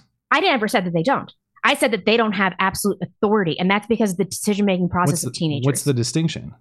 The, the decision, the, the distinction is that the teenager just doesn't give the parent authority. At a, at the age of 16, you have so, so many, you have taken in so many outside influences for your belief systems and your behavior, acting like it is only the parents that has this, this authority over the child is not true. No, they I'm have saying the the legal right. and the parent, of course they I'm do. saying the moral right, not just the legal yeah, right. yeah, fine, great. But acting like they're not getting propaganda from all these other directions is just simply not true. Well, I would agree, but I would say that's bad. And I would say that someone who approaches someone else's kid with the intent of ideologically grooming them is also bad. So you don't think that you should, we should be giving children any counter information Not someone else's information- kid. It's your job to raise your kid. It's not your job to raise my kid.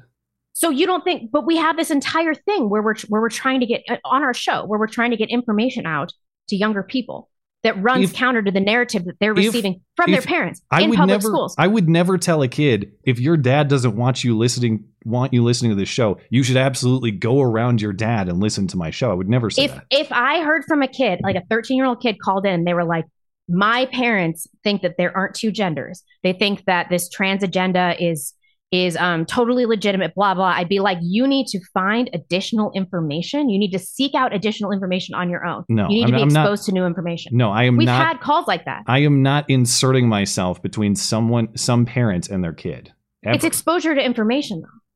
I, I don't care. We we call that propagandizing and grooming in every other context. This is why No. the left wins, though. They're they're getting the children. That's why they're bad. That's why they're wrong. The fact that they're getting the children is what makes them evil.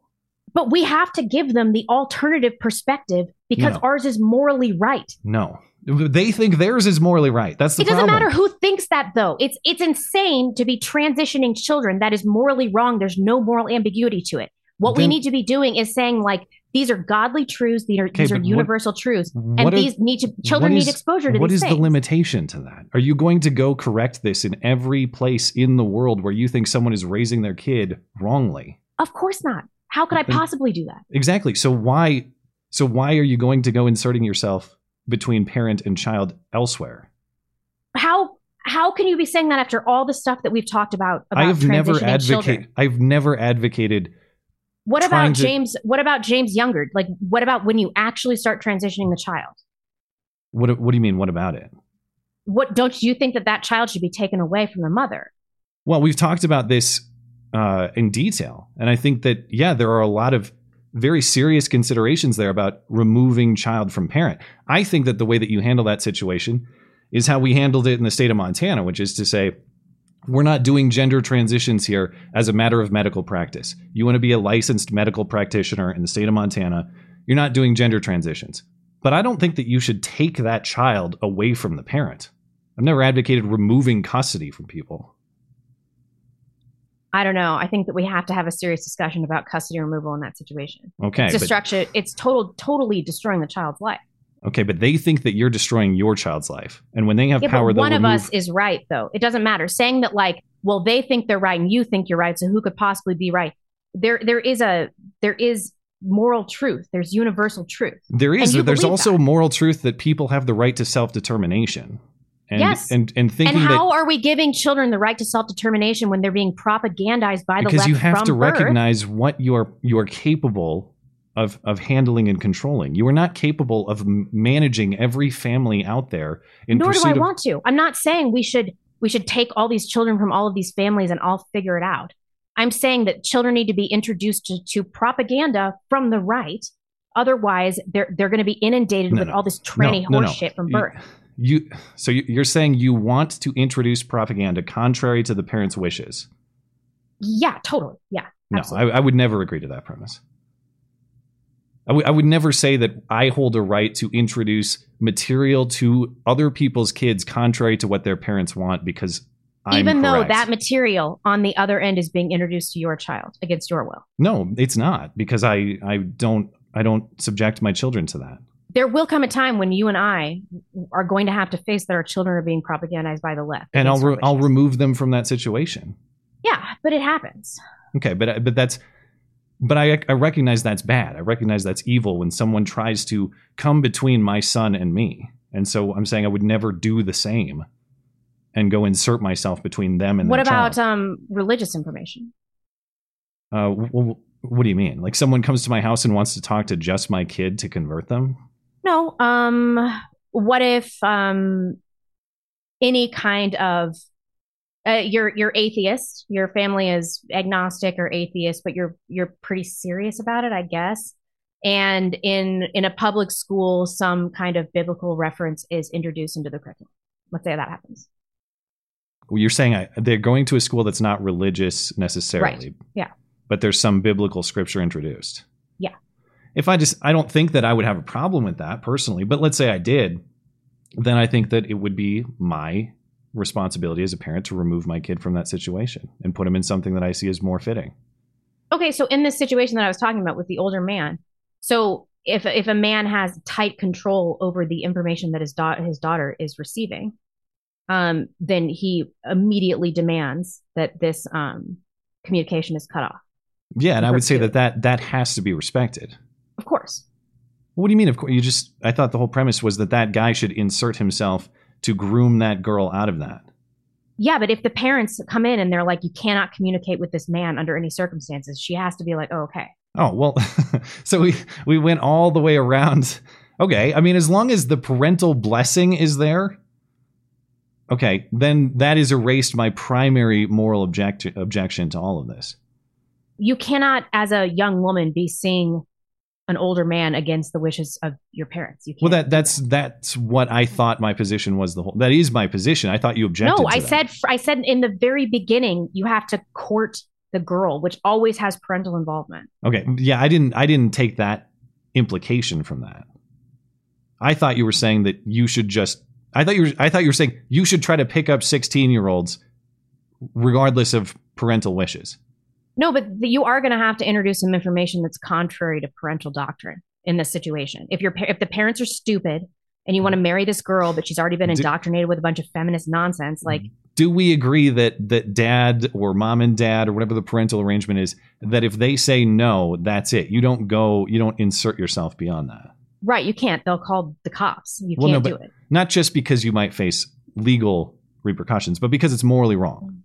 Yeah, and it'll cause problems down the road. Like you'll never be able to marry that girl without parental approval anyway.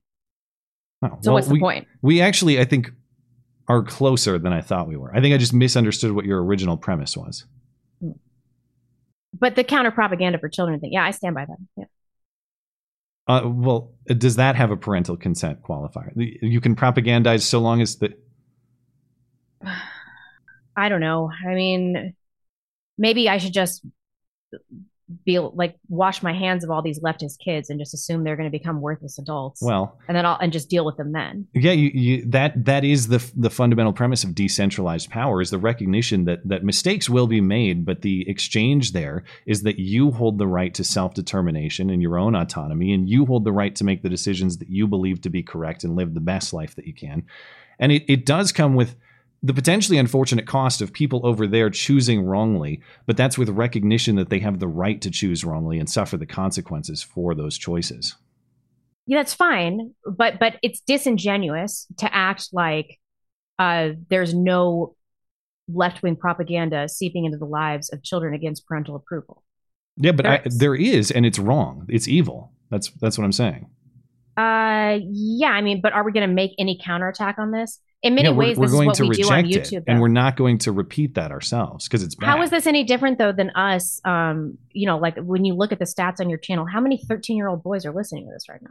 Well, there's a whose big parents difference. are fucking idiots. There's a big you di- there's an active intent difference between me making material out there for general public consumption and somebody seeing it because it's publicly available versus me targeting children against the wishes of their parents What about Try- if you if you what if what if I sent this video to my nephew? And his parents said I don't want him watching the Matt and Blonde show. Well, I don't know about that. I don't know what the Anyway, what the situation is. I, th- I think we've mostly clarified where where we stand on this, and we're going to run up against the bottom of the hour without taking any callers. So I, I- think I read all of these. yeah, we'll we'll come back to the chats uh, at the end of the show, and I it was a very interesting discussion. I just uh, I don't want to leave our callers hanging. And we've got Um, so I'll have to just circle back was with you. what was the original super chat? Uh I don't remember. I don't how, I don't even know how we how we got to that one. Oh, this was about is there no well, the- chance for a conservative? yeah, it um, says conservative Manhattan. that's right. It- I didn't even answer Yeah. it. That Uh, the answer is um, head on to head on down to your local daycare and uh, we and pick up a child Yeah. and kidnap them. Yeah. as long as you're doing it for the right reasons. I, I, I I'm glad that we clarified a little bit because I, I, I for a second I, I anyway Do I even know you? well I just yeah I, I thought there was some kind of misunderstanding. Anyway, Kim, are you Oh. there? Hi, Kim. Sorry we made you wait a million years. But that's fine. Um, I'm. Can you hear me? Yeah. Yes, ma'am. Crystal Loud clear. clear. All right.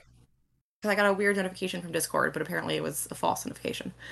Um, no, that's fine. I'm looking forward to going back and listening to the what appeared to be a very heated discussion. Um, I don't think it was heated, but that's that's probably the longest Blonde and I have gone back and forth on a point of disagreement in some time. Since uh, Martin Luther King Jr. five years ago. that was private though. That was Skype. No, it was a little bit on air. It started on air, but it didn't go on. air. Yeah, we took it offline. Yeah, that's right. Yeah. Anyway, what did you want to talk about, Kim? Um, I want to talk about home and homeland. Okay. Um, so, like, what does home mean to each of you?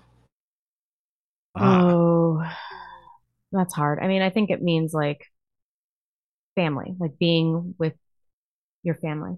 Because even when we're not in our place of residence, we always have have this kind of sense of home. We kind of make our home no matter where we are. But it also means community too. Like I've never felt like I I had a home until I moved to Idaho. Interesting. I would agree that uh, it's it's a people concept rather than a place concept.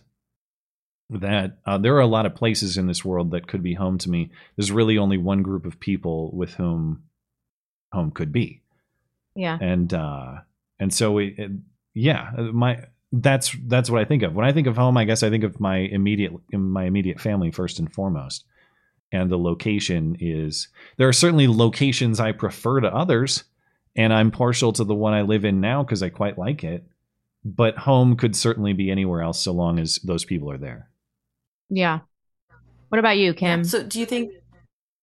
Um, yeah, home's definitely people more than more than family. I mean, more than a place. Um, family is more important than a place. Um, I guess like part of it, you know, I don't want to get too personal, but like, you know, I have my physical location is I can trace my roots back to this general area, um, you know, and since the 1700s, right when 12, 13 generations ago they came over from, you know, across the Atlantic, bought land here, and I, I literally visited the homeland of where my great, you know, many generations ago grandfather would have settled. Um, but as things continue to change, like socially and economically it's may not be feasible for me to always stay here and you know how important is that physical homeland um, with those roots and heritage versus people that you care about and building a family in a place that's more successful for their like more probable that they have a um, safe and secure upbringing like for children and Yeah. uh, Yeah. that balance between the two That's a tough one because extended help from extended family is important. You can always go yeah back how did though. you yeah if i ever become a billionaire i'm going to buy the entire plot of land back and return it to woods and farmland um, Yeah. A billion? You have to be a billionaire to do it. What's been built on this spot these days? there's lots of stores Hmm. um houses residential it's like 200 some acres um And when did But, your? I mean, not- And you're saying your family relinquished this land way back when, or when did this happen? oh i have no idea it was the plot of land that my you know i think 12 or 13 generations ago would have settled on in like 17 That's you right. know, Is it- 40 something Was it you who's saying you had a Mayflower descendant, or am I imagining that? um that was not me Okay, but maybe you have At least not something to close to that if you have uh, descendants that far back. Yeah. Um, and it's like I, I said, I've visited the homeland, but at the same time, I realized that where I this area is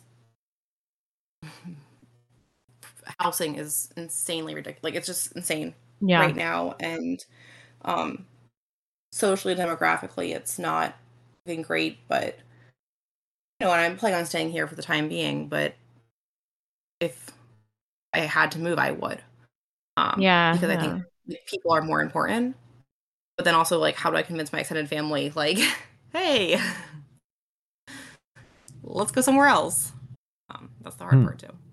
Okay, so uh, I don't know. uh, that's the situation you're. You're trying to get a bunch of people to to move potentially.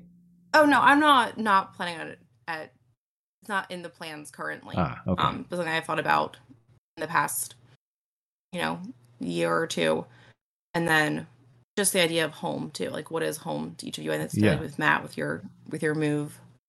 Um, Well, it it, it is amazing how quickly a new place becomes home for that reason. I, I wondered how emotional it would be to leave the place that I actually lived the longest stretch of my life. There's no home I lived in longer than the one that I just the left. previous home. Yeah, because that was about uh, that was 10 and a half years that I lived in that house.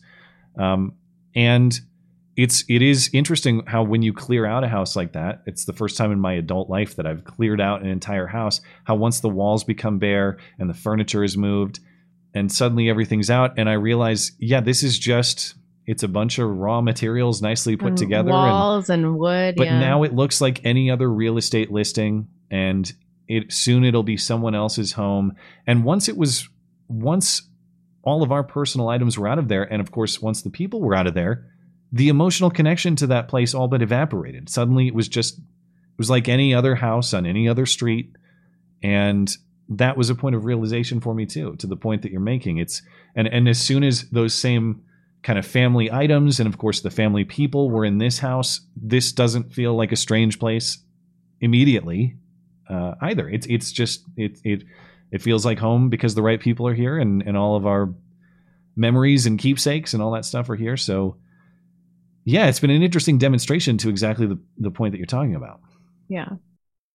Yeah. Well, I won't take up any more of your time. Sure. Um, so We've got some fighting to do. So all right thanks, Kim. Yeah. It's good to talk to you. Okay, let's take one more call from Joshy Boy. I know we'll have to be potentially maybe quick here because we got to get to our email questions. But Joshy Boy, you will get last word.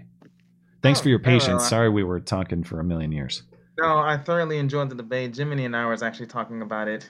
Um, I bet you a thousand dollars he agrees with me. By the way, he might. He might. are you talking about Jiminy or me? Jiminy. I don't know. but don't I'll- betray I'll his confidence. It's okay. Anyway, uh, unless you wanted to make it- talk about that, you're welcome to. But I did want to give my thoughts on it because the thing I actually wanted to talk about was just me bitching again. But the thing is that I do side with Matt a bit more on the situation. I mean, Get me out of here. Well, me personally, I'm I'm 28 now. I don't have any children. But if I were a dad and I had a 16 year old, a 32 year old walking into my house saying, "Can I court your daughter?" may re- may receive a bullet in the head. I don't know. Well, you know, but like a, a like a shitty 32 year old wouldn't ask the father if he can develop a platonic relationship with his daughter. He would just like get her drunk and bang her. You know. Yeah, but I think even- that this might not have the effect on older men. This is what they people used to do for centuries. This is well, what people used to. and do. I will Yeah, say that real- that that premise is a little bit different than I understood in the first place. I still have a lot of questions, like you're saying, Joshy boy. Yeah. But when you are approaching for when you are approaching parents immediately, that of course is a different circumstance than approaching the minor first.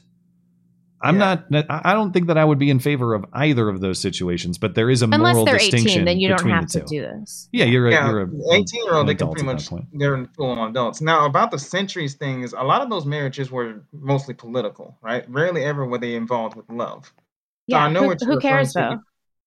But, well, the kingdoms that involved that, they were. It was strictly a political thing. Now, whether or not the marriages were happy were between the couples and them. But it you don't hook you don't hook a 32 year old with a 12 year old. This did actually happen, by the way, just because you think they're in love. No, it's like okay. Okay, 12. All right. So this this. this age is just getting younger and younger. I just want to point that out. But tho- those things actually did happen.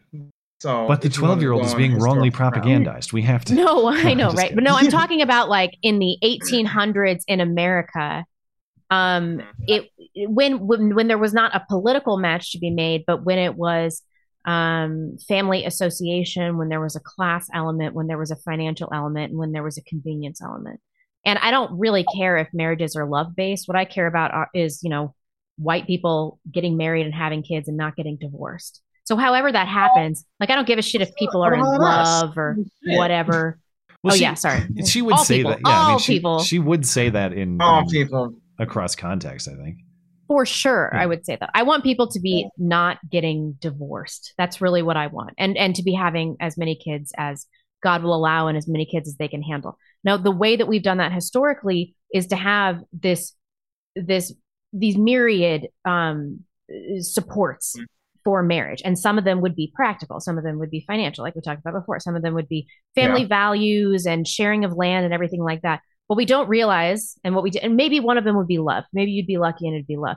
What we didn't realize Rarely until modern time, that actually happen. the rarely whole ever does it happen, right? Well, we didn't realize until modern time that each of mm-hmm. these things that seemed like a hindrance, that seemed like it got in the way of love, was actually a pillar that was supporting the marriage and keeping the marriage together. And now that we have all these love based marriages, things are worse than ever and people are getting divorced. So I'm like, more people should be bringing in practical context to their marital situation, and I think marriages would be stronger.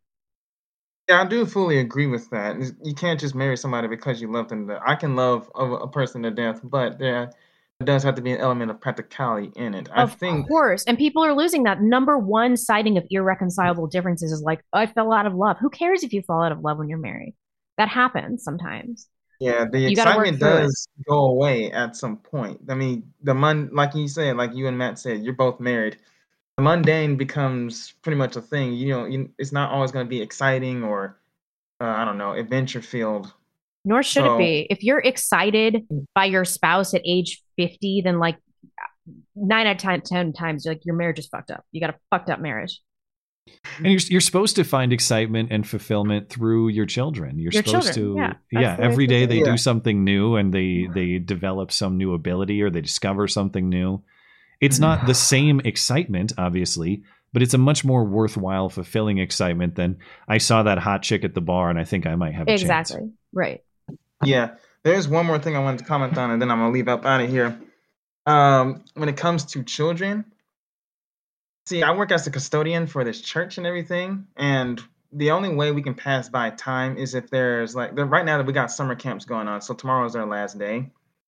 But in observing a lot of the children that are just run through there and everything after we clean up their messes and stuff like that, it always I always find it funny just how they look at you, how they react to you, how they inter- interact with their teachers and with each other. And I was like, you know what?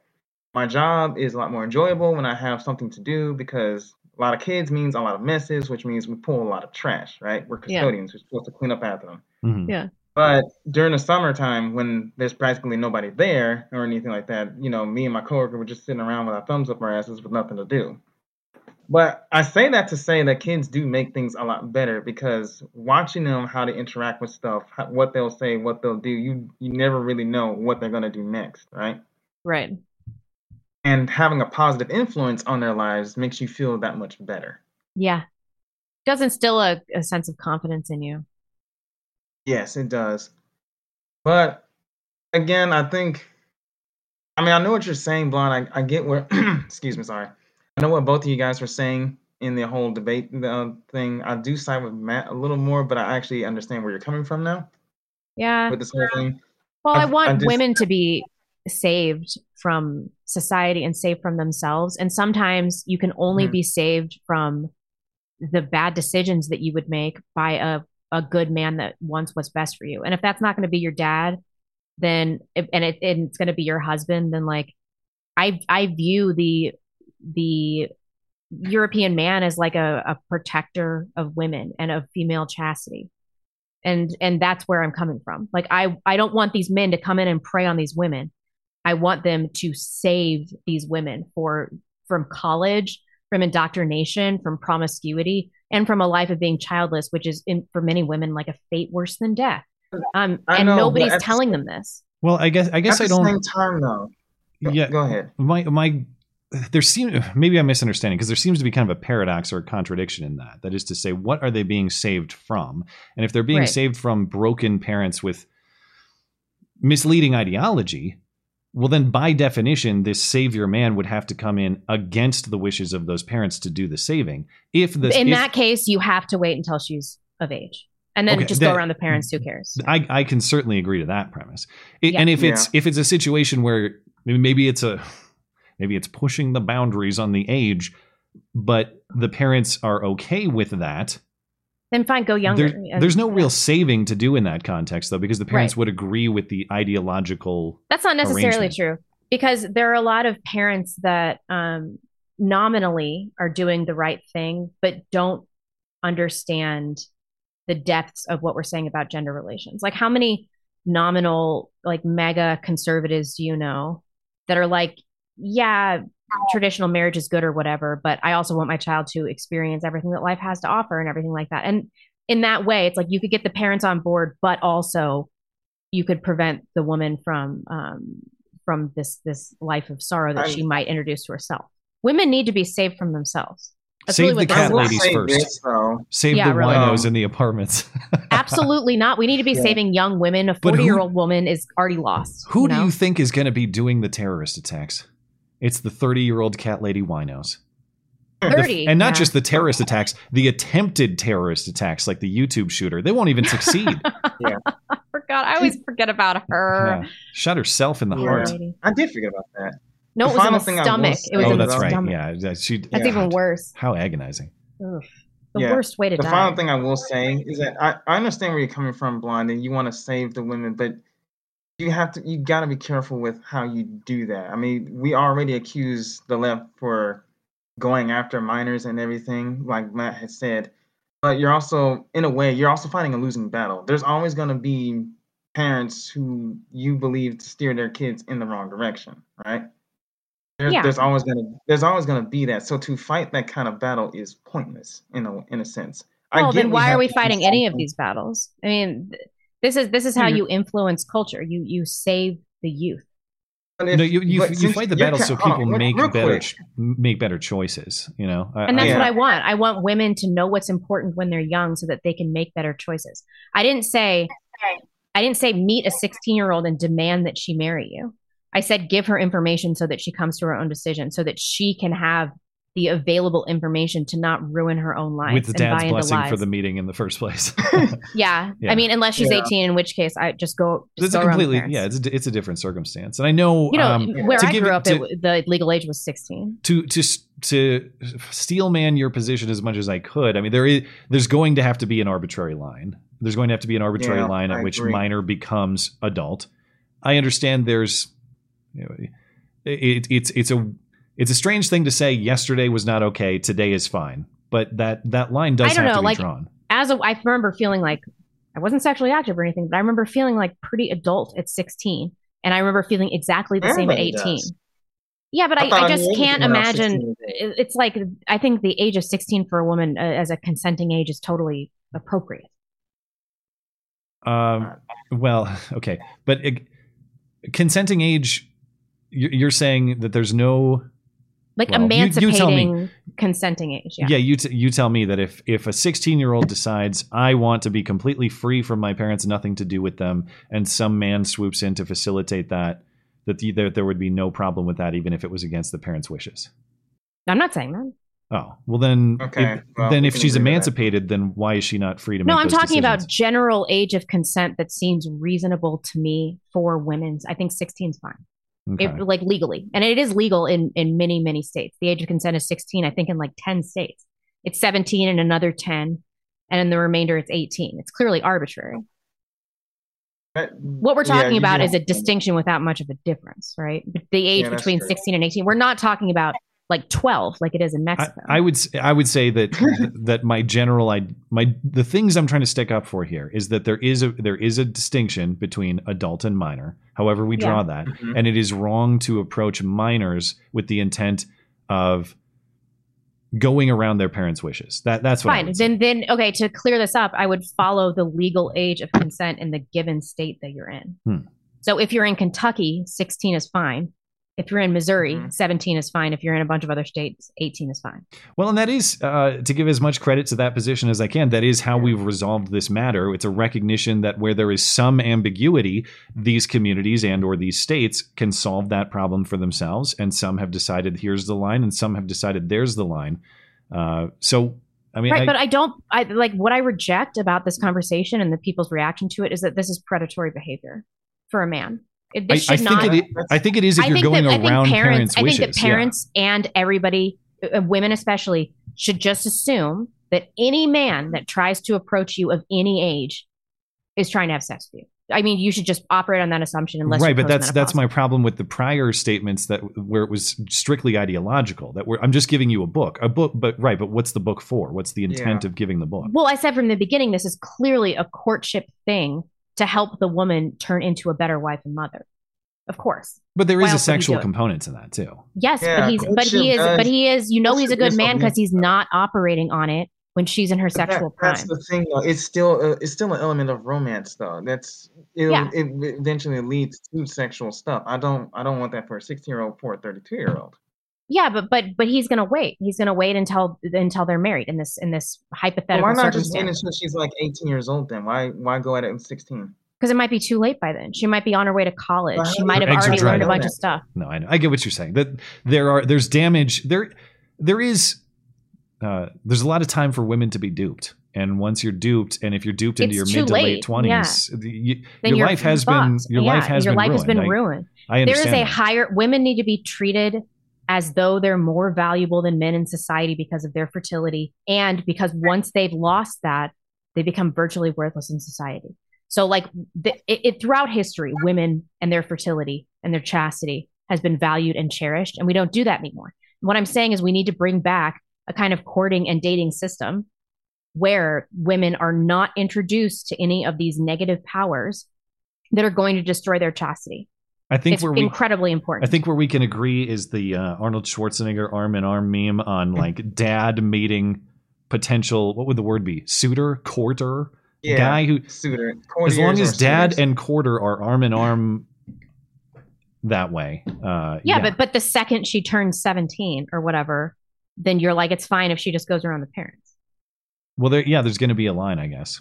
Um, yeah. So I'm just saying this is all arbitrary. It doesn't really matter from a moral perspective. Well, no, it does because on the other side, you you you would say that there is an age at which it's inappropriate too. We can go, we can flip Yeah. that and say, here's the age at which it's appropriate, but on the other side of that is here's the age at which it's inappropriate. For instance, Yeah, the scoffing of at the 12 years old just a, a few minutes ago. And So- young women that have potential, that are smart, that are raised by idiot parents, they need an opportunity to become wife, wives, and mothers. They need that opportunity. Who's going to give them that opportunity? Who? Yeah, dad and uh and future husband, but Future husband. If dad has dropped the ball, it has to be but- future husband. Yeah, Who but that's the thing be? is, how am I? Am I supposed to monitor everyone else's families with binoculars and say, "Dad has dropped the ball. I need to swoop in and save that that." it is really from- easy. If no, not a minor. I'm talking about in a situation where the chick is of age or Well, is like dad, nearly dad's approaching kind of out of the picture if she's if she's of age. Dad, That's what I'm saying. Yeah. Then then it's then who is going to save that teenager, that late teenager, from herself if her her father has already failed? And Well, I there's mean- an I mean, he's opportunity. there's literally an out of the opportunity picture for in that Yes, when- I, I when guess my the- question would be, what's the obligation to save that person? Why do you need to? There save is no obligation, but there's an opportunity for men that otherwise wouldn't get married to find a younger, good wife and mother who's retained her There's also an opportunity to end up on uh, To Catch a Predator with Chris Hansen. no, she's of age in this situation. okay, all right. Good God. There's also an opportunity for prison if you do not Yeah. handle this carefully. That's a that's a very fine line to walk. But anyway, um, let me just roll up out of here. But it was an interesting conversation Yeah. to hear.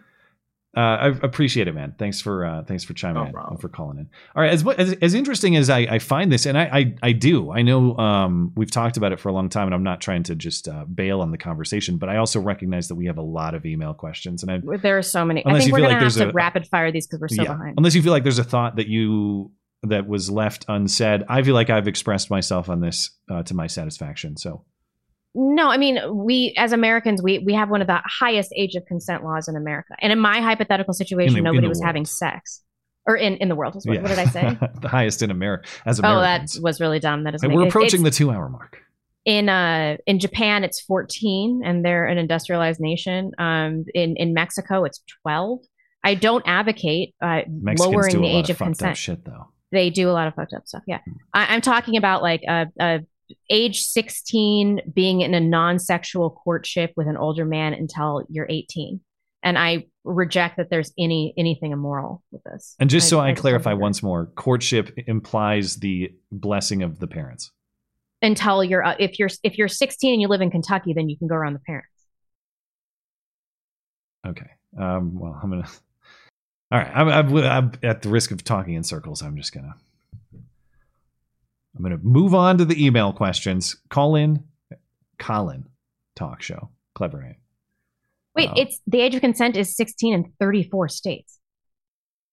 Okay. It's 17 in six states and it's 18 in 11 states. Well, would you say okay? So, oh man, do we want to? uh Do we want to go?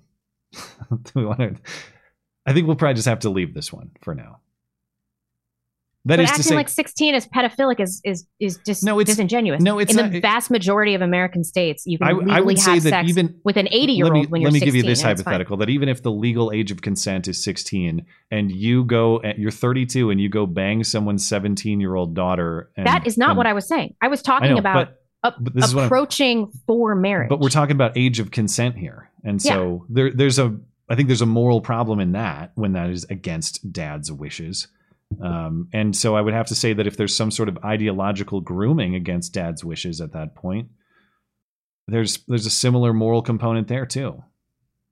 Well, that that sh- applies to basically anybody's relationship, doesn't it? I'm not sure what you mean. Like almost everybody, uh, especially in high school, is dating somebody who has philosophies that run counter to their parents' worldview. Uh, so I guess is the relationship founded with that purpose though? Because the the whole With what the- with what purpose? with the purpose of ideological conversion, because that was the intent with which this relationship was formed. I mean, yeah, totally. I don't know about that. Like every relationship you had in high school, even if you had ideological disagreement, you you initiated Every it. boyfriend that I had that believed something different than I did wanted me to believe what he believed. I could see that, but maybe, uh, yeah, maybe if it, maybe it's even if it's not the explicit intent at the start, it's like a natural consequence of maybe the male psychology or something like that. Yeah, yeah. I think this is all natural. Uh, I'm I'm going to leave this conversation there because we gotta. I mean, we'll we'll do a We're four hour show end we don't move on. Colin know, Talk okay. Show said, um, "What would you buy if you won the lottery? Sure, you would invest your money and all that uh, gay stuff, but what is something fun you would buy? And I'm talking about not some trip or experience." Well, wh- why mm-hmm. can't I do that? At the moment, jackpots are around $100 million after taxes. If you need a price range, think $10 million or so. And you can do all the gay stuff with the other 90. Well, quick answer, because that's what we're going to have to do tonight. I know that's against the rules for some reason, but I cert- I- I would I would take my family on an awesome trip just because we never do He that. specifically said not that. Well, that, that's ridiculous. It's like what what's your fa- what what would you do with if if you had all the money to do the things that you want to do? What would you do? That's what I would do. I would take my family somewhere. but if you have to buy one awesome toy, that's I think that's what he's getting at. toy, I guess I get a sweet car. I don't know. Yeah, okay. I'd get a yacht. Yeah, fuck the ocean and fuck the water. I guess you don't technically have to be on this the submarine ocean. thing really affected you emotionally. Can you can you yacht on the lake? Depends on the size of the lake, I guess. No, no, I would get like an ocean yacht and put it in like, you know, I mean, if the ocean, if the lake is that big Italy enough, it's basically an ocean anyway. So fuck that lake too. heavy D. Oh god, I'm gonna throw. Okay, you mentioned last week you're concerned that the establishment types are backing DeSantis. Trump personally endorsed Paul Ryan, Mitch McConnell, Mitt Romney. Trump hired John Bolton, Nikki Haley, Jared Kushner, Ivanka. Trump is the father of the vaccine. Still won't say anything bad about it. Trump almost hired RFK Jr., but then Pfizer gave him one million dollars. RFK Jr. never got hired. Are you concerned that Trump is established establishment now? I was concerned that Trump was establishment on day one.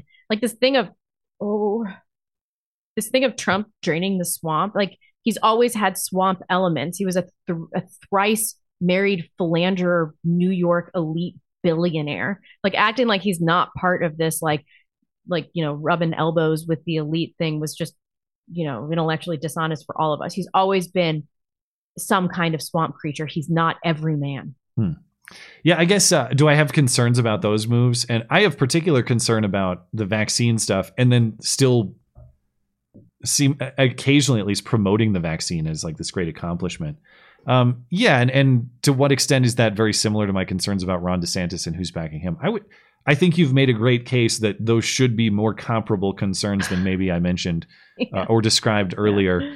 But I, the only way I can wiggle out of this, and it's not much of a wiggle, I, I just have to be honest and say my predisposition toward Trump is emotional in nature. I fully Yeah. acknowledge it. It's not something I try to be rational, reasonable, logical in all contexts of my life if I can. This is one in which I just want to see the end of the story.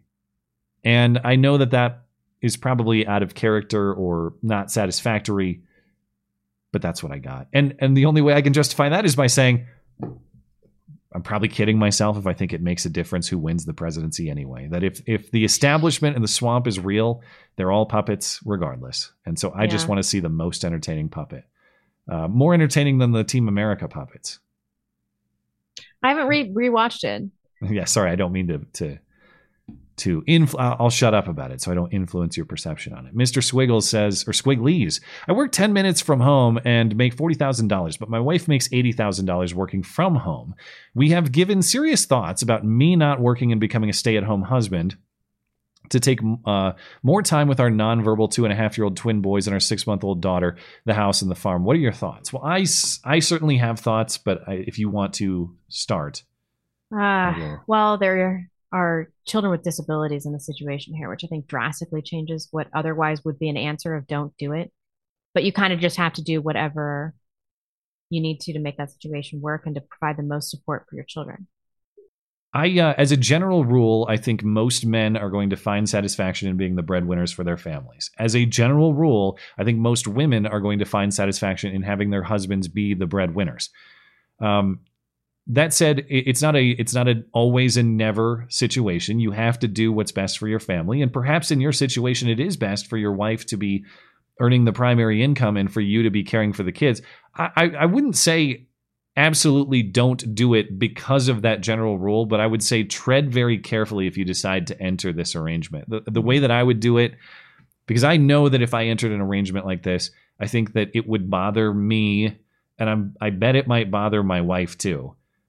And you you have to commit to having very honest conversations about that. That is to say, Yeah. if it does, if it oftentimes I think women get kind of resentful of their husbands if their husbands are in some sort of perceived I'm not saying you will be subordinate in this in this arrangement, but sometimes it just it can feel that way. I mean, I Um, would do it because of the situation with your twin boys, and that's like such a drastic discrepancy in income. Mhm. But I would keep a close eye on your sex life, and if it seems like it seems like it's fizzling out a little bit, you need to switch that up so you have more authority in the marriage. Yeah, you're going to have to stay committed to very honest communication about all of this stuff because if you if there's any dissatisfaction brewing on either of your parts for a long time, uh, that has potential for massive conflict. So just um, I don't think there's anything wrong with with doing what you think is right for your family, and, and perhaps that is um, just tread mm. carefully and and speak with each other on honest terms, and I think you'll be fine. JD Good luck. 14 Scott Greer had a recent Substack article about the right embracing trailer park chic to own the elite liberal left.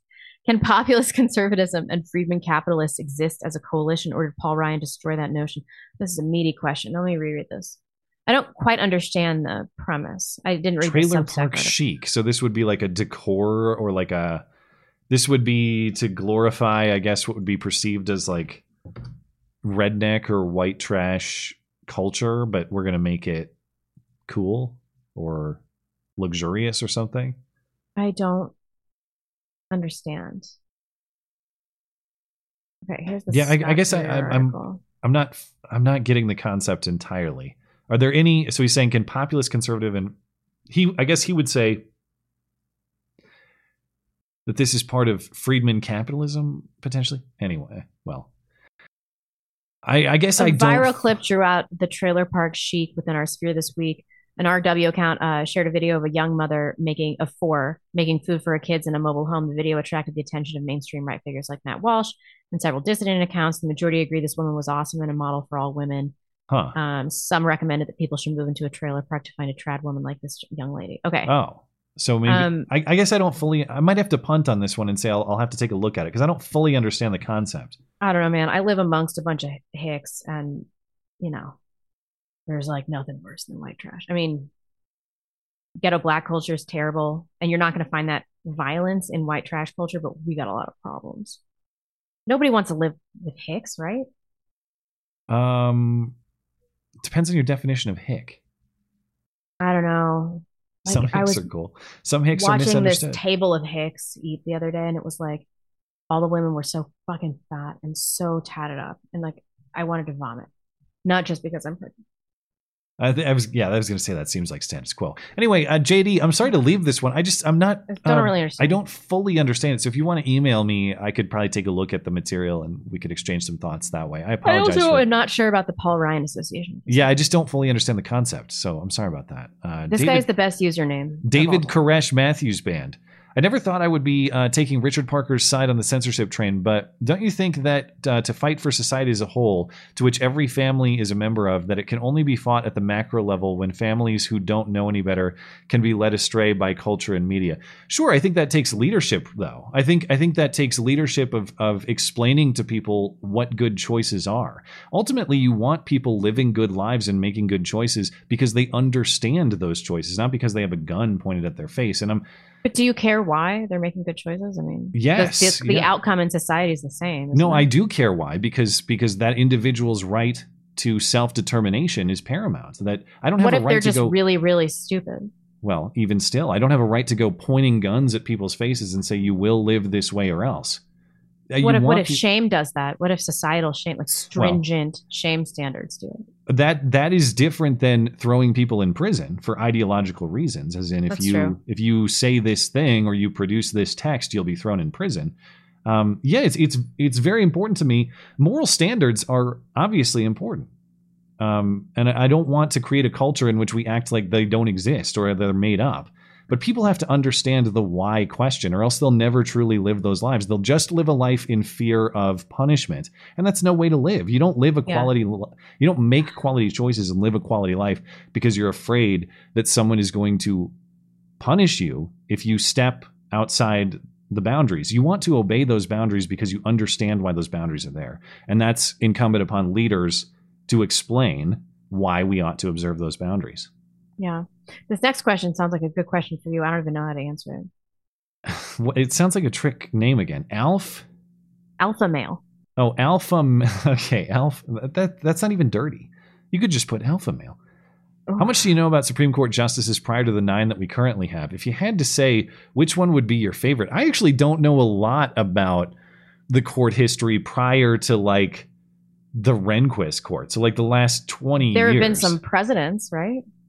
Uh, wasn't there Like, only wasn't- one? I thought there was only one who served as, as president and Taft? Supreme Court justice. Okay, then it must have been Taft. Um, Uh, so I, as far as reading opinions, you know, I've read um, big decisions, historical decisions. I'm talking like the Plessy v. Ferguson's and the Brown v. Boards, and a lot of the um, the First Amendment cases, a lot of the substantive due process cases.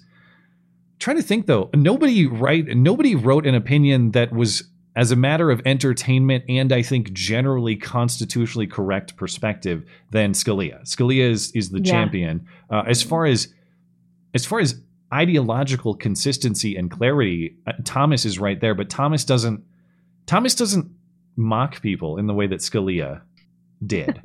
and that's really why did, that's why Scalia was fun to read. But before that, like, yeah, I don't, I don't know. Like, if you if you ask me, uh, my favorite, um, you know, like early 1900s era Supreme Court justice, I have no I'm- clue. Yeah, I mean that's that's uh, that's outside of my wheelhouse a little bit. But if you have suggestions on who I should check out, I would be happy to do that. a word that nobody knows how to say. Worcestershire. Wor- Worcestershire. I've heard Worcestershire or Worcestershire. Worcestershire. Worcester, yeah. Worcestershire. Worcestershire. Sire. It's a word that makes you sound like you're having a stroke. What sauce? Oh, this is an important question. Or sauces do you put on your cheeseburger? Uh huh. What cheese on your cheeseburger? Pretzel bun or sesame? Okay, let's go through these one at a time. Okay, sauces on your cheeseburger: mayo, ketchup, tiny spit of mustard. Just I can get with that. Generally, I don't put mayo on my own, but if it's at a restaurant, like I don't refuse. Um, Um, what about cheese? I'm not a cheese purist. it- I like a good slice of American cheese. It's on- deli on- deluxe, man. Kraft deli. Give me that slop. No, um, pretzel bun or sesame. Sesame bun. sesame, sesame. And I would say, as far as sauces, uh, I don't get too fancy. You got to you got to go ketchup and mustard. But if you're feeling fancy, um, I would say steak sauce is underrated. I would also Really? say, I would also say that if you want that kind of burger, certain barbecue sauces are pretty good too. Like if you make an onion ring and barbecue sauce and cheese kind of burger, that's pretty legit. What about a hot dog or a brat?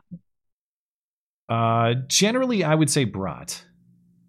No, what sauces do you put on a brat? I think Oh. for a brat, you can only put mustard. I think thought that if you put ketchup on a between. brat, the Germans actually kill you. They'll- they'll- they'll Uh, I would slit your s- throat. Uh, no, the the kind the how do I say this without inviting any jokes? I don't cook a lot of sausages on the grill, but the kind I do like, the elite kind, uh, so, my preferred sausage. Uh, they're these chicken and apple ones, chicken and apple and Gouda cheese, and those are the ones that I'll make.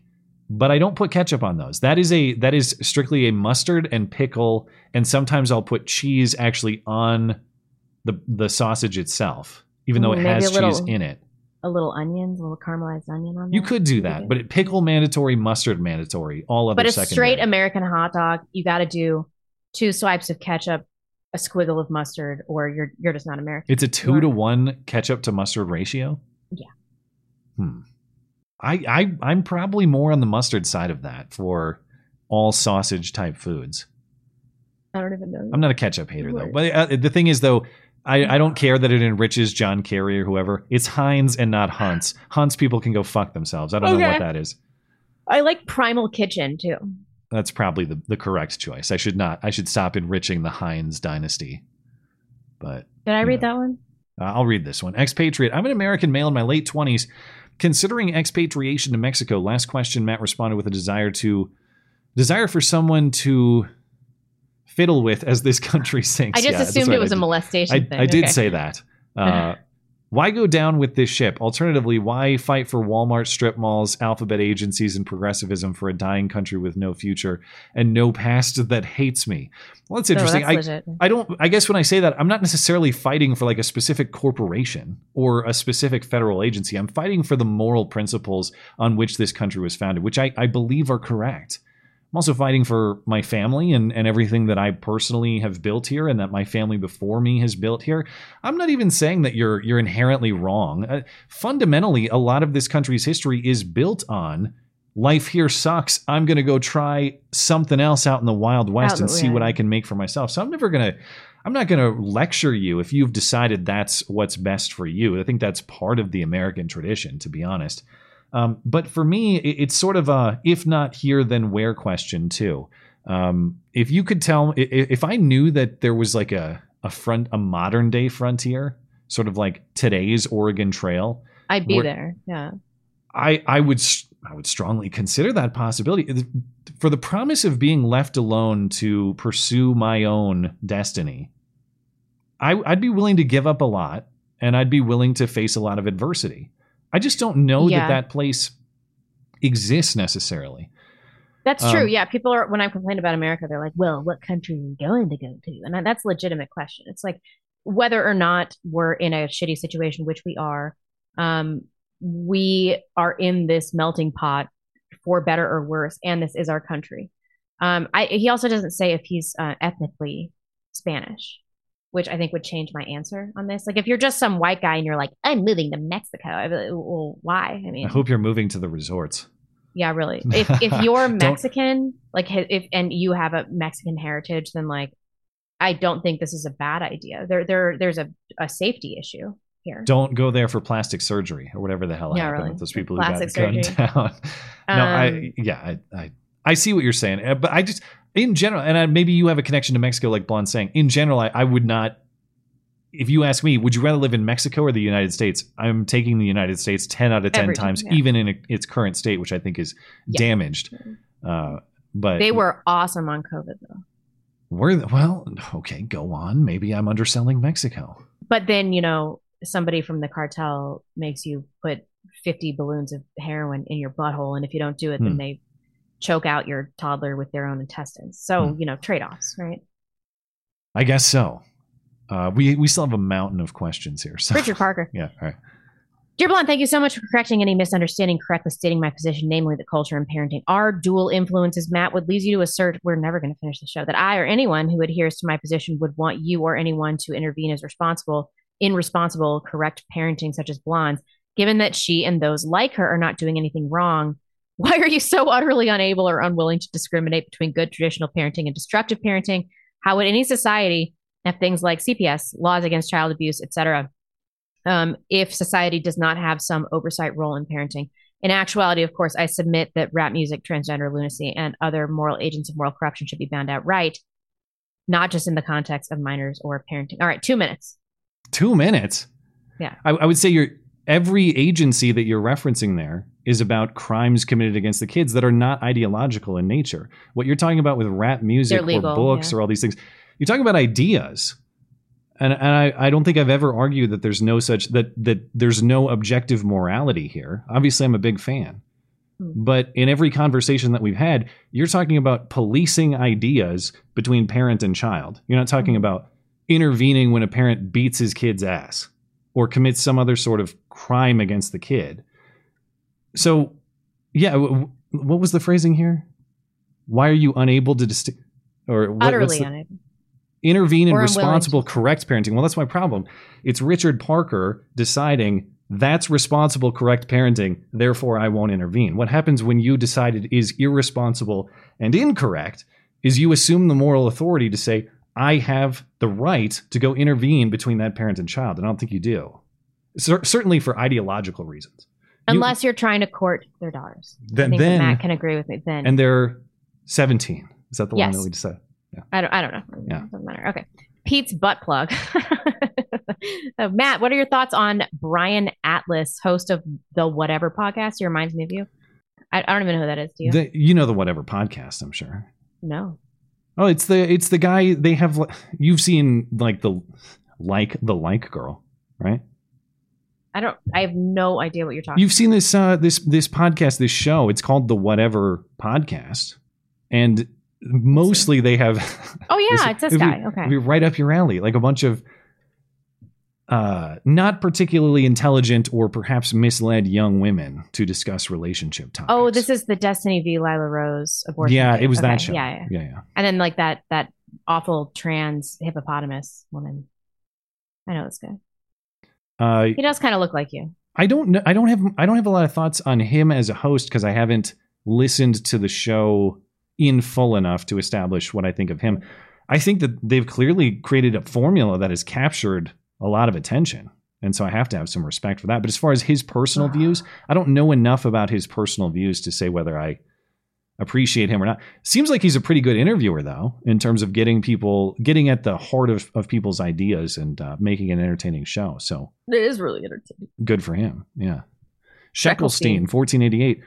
Why is the left arou- allowed to run advocacy as a not for profit and not us? Can the Matt and Blonde show be a not for profit enterprise with the goals of education and advocacy?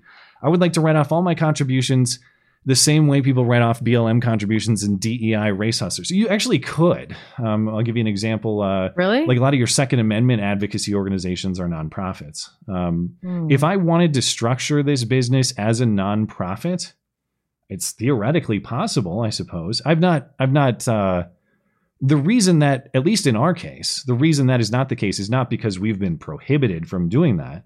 It's because I've never explored the possibility of doing that. But to be honest, whether it's legally possible or not, I, I'm not sure.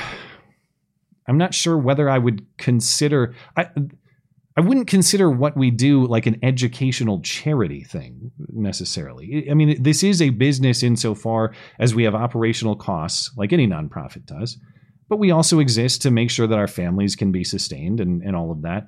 I don't.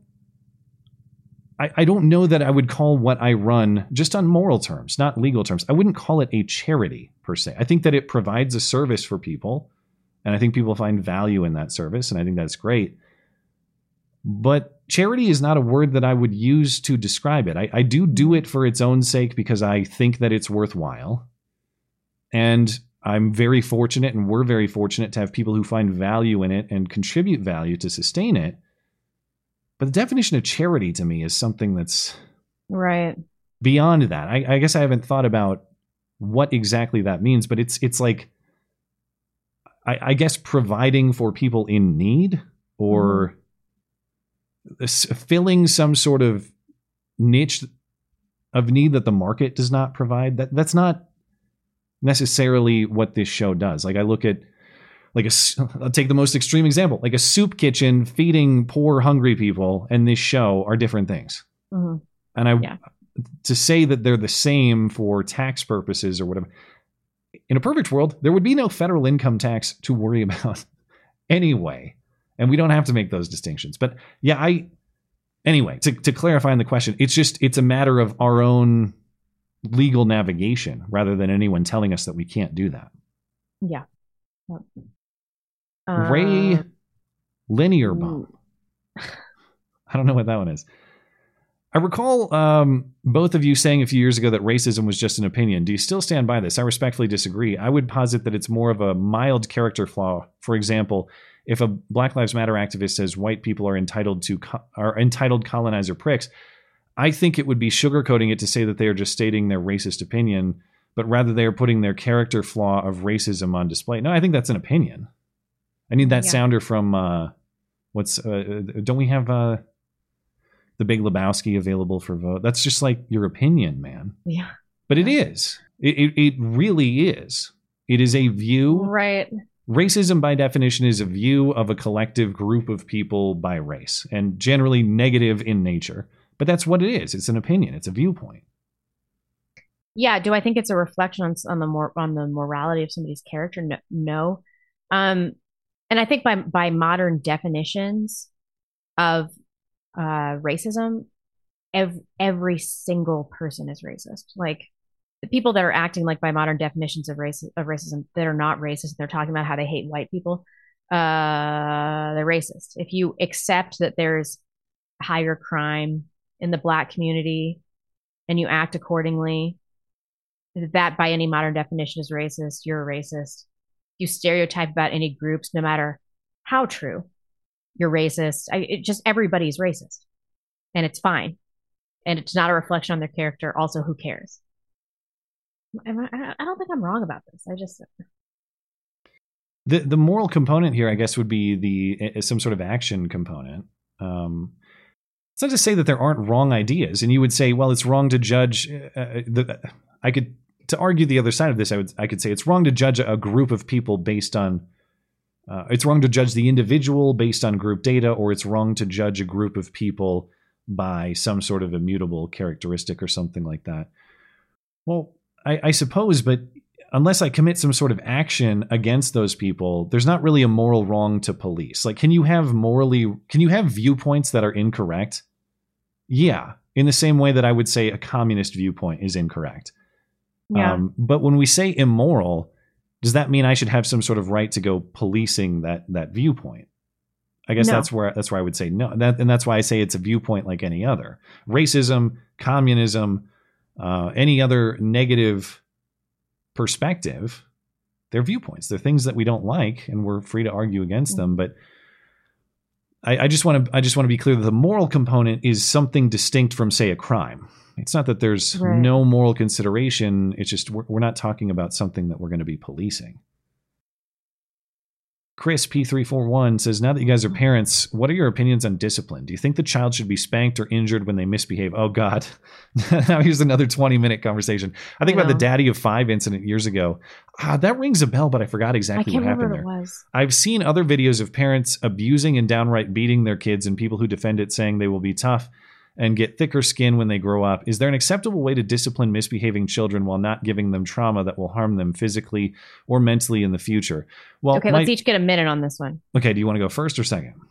I'll go first. Um, this has been a real challenge because Emmeline's in like a majorly defiant era. Unless I threaten her like 4,000 times, she will not do anything. She won't do anything.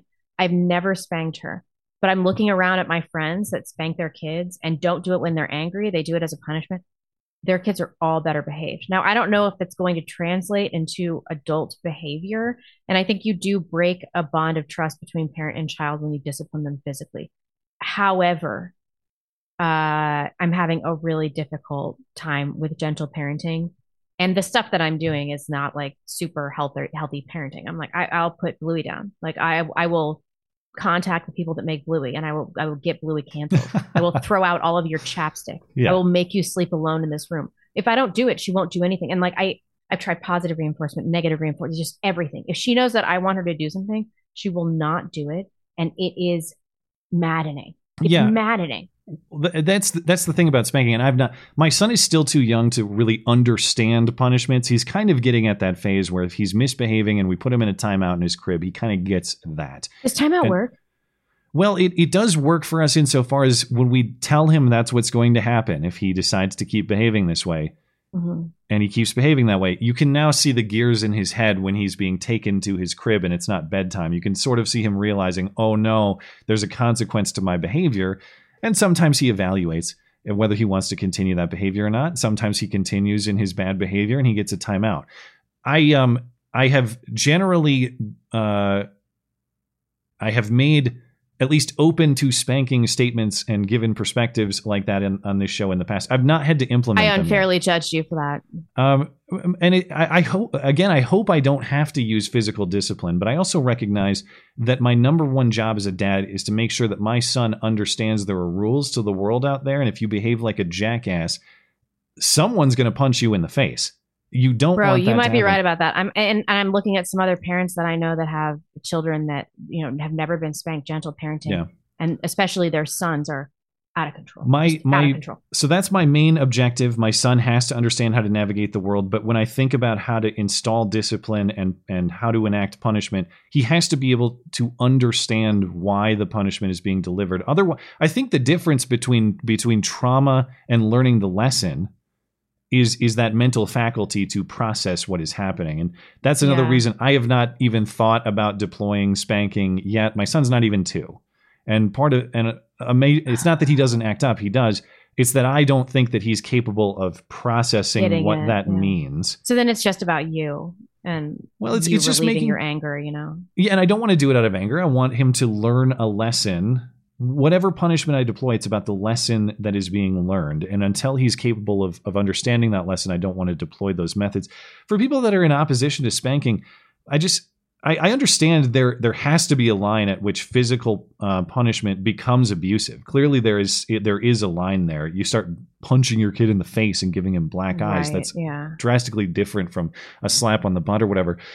But the thing is, every punishment you deploy will be morally distinct from behavior that you would engage in in any other context. I've heard people have raised arguments. Well, you you wouldn't hit a guy in the street. I guess yeah, but the guy in the street is not my son. I also wouldn't take that guy, capture him, and lock him in a room because that would be false imprisonment. Mhm. I have not just a moral right, but a moral obligation to punish my children for their wrongdoing in a way that I would never be justified in enacting on another person out there.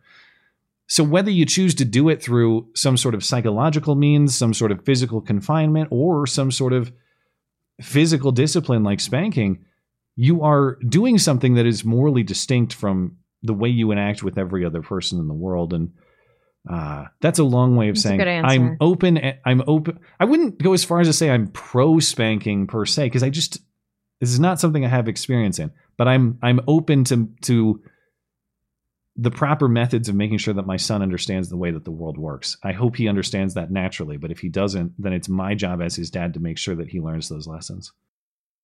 Brian, is it normal for people to think racist thoughts when minorities do degenerate things? Whenever a minority acts like a degenerate piece of shit towards me or others in public, the first thing I think of is racial slurs. Obviously, I'll never say them out loud, but you can't get in trouble for what you're thinking inside your head. When I think these things, I'm not being racist toward the whole race, only this one person. I'm pretty sure even the nicest, most progressive person out there has thoughts about saying the most vile things towards people who have wronged them. We all know Blonde's answer. What about you, Matt? The guy who always tries to make, take the moral high ground. Uh, as in, are you? Let, let me make sure I understand the question. Are you wrong to reach Think. group conclusions I based think on? he, he's mad that he's saying the N word in his head when he Ah. sees black people doing degenerate stuff. That seems like what he's saying. I don't know that you're wrong to draw whatever conclusions you may draw from your observation of the world. I think let me let me put it this way. I think that that even though groups however you cut groups, whether it's by gender, by race, by age, groups are going to behave differently and you're going to have different general behaviors across groups no matter how you slice it.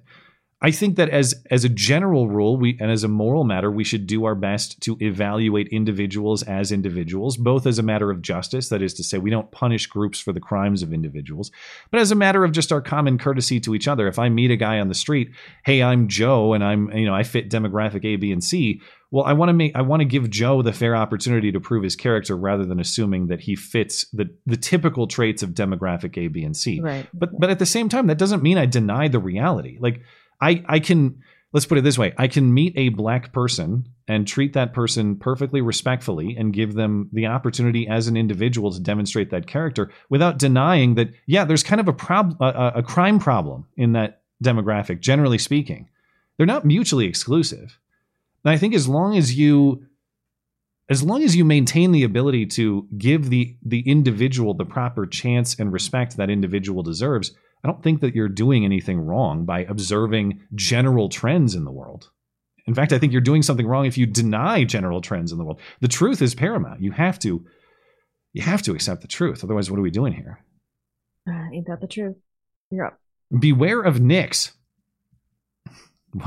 Matt, what is your problem with big age gaps? I'm 38 and my girlfriend is 22. It's fantastic. You know, these ages line up perfectly. N- Mr. Nick, did you He he was 32 when she was 16. All right, this is Is that right? this that's that's exactly how it would have been, roughly that way. Uh, when did you first enter this arrangement, Mister Nick? Yeah, No, right. um, seriously speaking, uh, if you're 38 and you're and she's 22 and you're both adult, like that is not obviously not the same situation that we were talking about earlier. I think the moral component here uh, uh, about age gaps is what is the purpose of union between man and woman? The purpose of union between man and woman is the creation of children, the building of family. You can do that with a large age gap, and I hope that you guys do. Um, where it may not be ideal though is if you're if you're drastically older than your spouse odds are higher that you're going to die before she does which is statistically true for men anyway or or you may you may die uh if you're that old and you're having kids later you may die at an earlier stage in your kid's life which would be disadvantageous for them Yeah. it's not like I, I- I'm not saying you're committing some kind of crime here. I'm just saying there are It's not ideal. It's not there are considerations about how best to serve th- the goal of that relationship, which is your family and your children. Mhm. Um, and some people, you just don't meet the right person. You don't have the right circumstance until you're older. I get it. Um, I'm not saying that you've made some moral failure here. Uh, I just think that there are ideals, and we should generally aim for ideals. And if we can't hit them, we get something that is uh, that is that is perfectly acceptable and as close as we can. And I wish you guys the best. Gilgamesh says, "Hey, hey, Bla- uh, Matt and Blonde, Blonde and Matt." Actually, he put. I, I feel slighted. Do you love how Putin outsmarted the West with the uh, Prigozhin thing by letting Prigozhin go through with the coup, so that Putin could expose Prigozhin, other traitors in the West, and collaborators against Russia? Well, did Prigozhin ever even show up in uh, Belarus? Did we? I don't know. I what don't the hell even so. happened? I'm not saying that theory of what happened is wrong. I just I'm not convinced that Prigozhin is a traitor, is what I'm saying. I think Putin and Prigozhin are quite friendly, and for whatever reason, they needed to move him to Belarus potentially. I, the theory Okay, he that, got there yesterday, oh, so he is there. The theory that a chatter, according to Lukashenko. So who knows? oh, well, the theory that a chatter had mentioned on Sunday that maybe this was just a they wanted to do this for military purposes. They want Prigozhin and his guys positioned in Belarus or something. I mean, that, that, that could make sense too. But yeah, I whatever is happening, I agree. We're watching a Putin show of some kind. I, I, Yeah, I would grant your premise there. Um, Hypno- hypnagogic monk. how are we supposed to take the ATF seriously? When its own background form 4473 gives three options under gender, male, female, non-binary. God bless world. I think that Is that we're not supposed now? to take we're not supposed to take any alphabet agencies seriously because they're not comprised of serious people and our government isn't a serious government. So we should be laughing at them and not taking them seriously because they're jokes. Yeah, I uh even though that is funny that they have non-binary listed, um when they started burning down, you know, people because they may have had certain gun parts, burning down entire communities of people. That's uh that's when they that's when they definitely lost credibility. They they actually lost credibility upon their um upon their organization because they are Oh yeah. probably more than than any alphabet agency, which the vast majority of them are unconstitutional. The ATF exists solely for an unconstitutional. I guess maybe not strictly. They do have alcohol and tobacco, and maybe the maybe there's a constitutional federal regulation role for those things. But firearms are off What? limits from federal regulation per the Second Amendment. Right, and and exactly. it- to that extent, the ATF is is bogus in its organization itself. Gaylord Steambath, hey Matt and Blonde, you two mention the coming collapse very often, but I never heard either of you speak at length about what exactly the collapse is. What do you think about when you mention the collapse? Um, I think about uh, having no government agencies, there's no government enforcement, and there's no police. Uh, there's uh, we're off the grid, so there's um, no electronic communication, uh, and it's just small communities doing what they can to make sure everybody else doesn't starve. Yeah, I would agree with that. Think of like the worst disruptions of early Corona when there were a lot of missing products and a lot of stores that were closed and just a lot of at that point it was very annoying inconveniences. You know, it wasn't end of society stuff, but take that that was kind of like a preview, a trial run.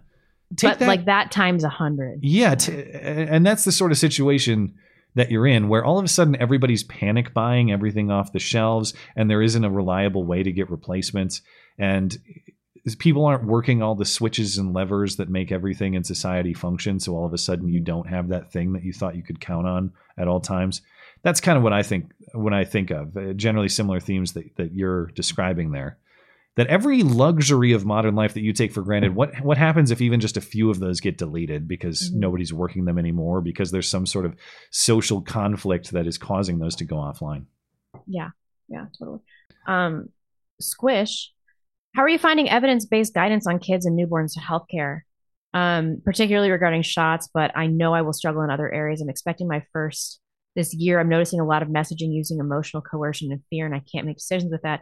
I need numbers and statistics. Also, how can I find a pediatrician that isn't paternalistic and uses emotional coercion, shame for even asking about things like efficacy? Okay, so like you're going to have to find some kind of naturopath pediatrician that might not know all their stuff because I, you know what my pediatrician said the other day? That um, I have to get the baby vaccinated with hepatitis B because you get hepatitis B from surfaces. I'm like, okay, you get hepatitis B from ass fucking and using uh, intravenous drugs. What kind of So- surface? Maybe the uh, bathroom stall at the gayest bar in San Francisco. She's like, well, it's the bacteria, so people get it all the time just by touching surfaces and putting it in their mouths. I was like, no one in the history of mankind has gotten hepatitis B like that. You cannot get unbiased information. The, the healthcare system can't be trusted. Nobody has the interest of the, ch- their children looking out. I don't know where you can get. I, I hate to say it, but can, I don't know why I hate to say this, but Candace Owens has become a really good resource on the vaccine thing. Hmm. RFK Jr. of course. I, I I have to answer that I'm in your same position of of struggling and confusion. So am I. I, I we we still have not found what we would consider to be a pediatrician we can rely on for various reasons. Some of them gender ideology based. Some of them vaccine. I would say. Uh, Vaccine eagerness uh, and hostility to any questions about vaccines. Yeah, there there's there's not a site there's not like some website i can direct you to where, where i think oh this person is is saying all the right things. But there's not a a pediatrician in my community where that i've found where i'm thinking this is a person who will give me all the information straight and respect whatever decision i make on behalf of my No. children. I've not found that person. And it is a very weird and and I don't know, maybe scary is is too strong of a word, but I haven't been able to shake the feeling that every time we go into a pediatrics clinic, they view my son as some sort of cash grab or a bunch of boxes to check rather than an individual person with individual health needs and a parent with him yeah. who may have viewpoints different from the doctor that ought to be oh, respected. Yeah, the vaccine thing. I I don't know. I don't think my ex child's gonna have any vaccines. Emmeline had some, but like my problem with these vaccines, one, I didn't know when I gave her some vaccines that some were derived from aborted fetal cell lines, and now that I know that, like I And can't, that's a whole can't give her any separate moral component. That, It's a huge moral. It's a huge problem, and so I can't give her any of those vaccines. And then for the diseases that I actually do want to protect her from, and maybe the vaccine is worthwhile, like measles. I can't give her measles because it's MMR, and nobody just gives the measles vaccine. I still have to give her measles, mumps, and rubella. So it's like, what do I? I'm after COVID. I'm given basically no options except I. Uh, you can't put anything in my child, like nothing. So Yeah, I wish I had a better answer for you, Squish, but I'm in the same box. So if you discover this resource, please send it my way. I am as eager for it as you are. Yeah, especially because we're both going to have babies soon, um, Yeah. God willing. Jacob T. Today's hobbies are considered nerdy and niche. In the past, are now among the biggest pieces of entertainment, such as video games and superheroes. However, because of how big they are in the mainstream, they run the inevitable problem of the woke crowd taking it and running, ruining it to spread their agenda. People who pretend those to like those hobbies to force the propaganda and turn those hobbies against the actual fans when they speak out against it. Look what happened with Star Wars. Would you guys prefer to have your hobbies and interests be popular with the mainstream, to have more fans and pieces of entertainment, to enjoy the risks of it becoming woke, or let them continue to be small and niche, where not many people know and you run the risk of being a social outcast because you enjoy those hobbies? Niche, give me niche every time, especially because um, on the internet you can find all these instructional videos by nerds that can that line up with your beliefs. And also, I don't, I don't know, I just don't care about being a social outcast at this point in time in my life. Yeah, but I'm I- very well liked. So. and very, very famous. In fact, many are intimidated I'm to meet you. so famous. Yeah, uh, like Jennifer Lawrence. I would. Uh, I, I'm going to agree with that. Mm-hmm. I, I, I would share that general perspective that uh, I'm not hostile to things that are big. It's not, sometimes people, oh, that's mainstream, that's sellout, that's whatever. I don't It's like lame. I don't like niche stuff just cause it's niche. But there is something that's fun about having um, a tighter community that's more easily engaged with, and and I, I whatever your form of entertainment though, having it be infected with ideology in the way that major forms of entertainment have is, is just especially if it's something you're a big fan of you love star wars you love whatever video game and all of a sudden it's it's trying to teach you lessons about boys can be girls and girls can be boys it's yeah it sucks. So get, keep me away from that incompetent hands. I know this uh, question is four months too late as it refers to the crowder footage but just how sur- superstitious are you matt? I know that ping 2's true identity is the best kept secret on the internet but if ping 2's real name was hillary would you marry her just the same? Or would you stop and ask if another hillary c is what the world really needs? Maybe you buy the ring but you never get around to purchasing the ring doorbell. Coincidence or the universe trying to warn you blonde? What are your thoughts on adoption again um Haha, JK. I, I'm not. Uh, what's what's the line? I'm not superstitious. I am a little stitious. What was that from? I don't know. I think that's an Office. Isn't that a Steve Carell thing? I didn't really watch that show, but I think it's from that. Um, I'm not superstitious in that way, like bad omen kind of things. The way that I'm superstitious, as we've d- talked about, is that I, I feel this might be even disrespectful to say that it's superstitious because, in ways, I feel like this is the God concept. So I don't want to dismiss it as superstition. That might be a weird way to characterize it. But I, I feel forces that compel me to do certain things at certain times for reasons I can't really explain and that Like often feel publicly masturbate. like that yeah like uh, get shot by an we forgot to talk about that story on sunday i was going to put that in the notes and then i forgot the dad who went and murdered those people uh, that In whole Kellogg? family Yeah, I yeah know. forgot all about that You might be surprised to find out that I'm not behind this guy. Well he he just killed a few too many he But s- killed three too many people. Also, I don't think he should have killed this pedophile because the pedophile didn't rape anybody. Oh. getting really soft you are pregnant I don't know, man. It seems Um, like he kind of went overboard a little. Yeah, the, the the weird experiences I have are when the world tells me I need to do something at a certain time, and I don't really know why, but I just I have to do it, and it's it's responsible for everything that I have, and so I'm really grateful for it. Uh, but I don't. I'm not like a black cat walks under a ladder. Everybody's gonna die type person, or like Yeah. avoid the cracks in the sidewalk. Yeah, if my But to you answer do your need question, to listen to the universe, you know. to answer your question directly, if my wife was named Hillary, I think I would still marry her. Although No, you would have pumped and dumped her, and you know it. that is an unfortunate name, though. Uh, and in the. Crowder situation, well, I don't know. I mean, I guess it's it's one piece of footage, but there are many who would say that it that that Hillary is the better actor in that arrangement. I don't mean actor like putting on a performance. I mean the the person of higher moral fortitude.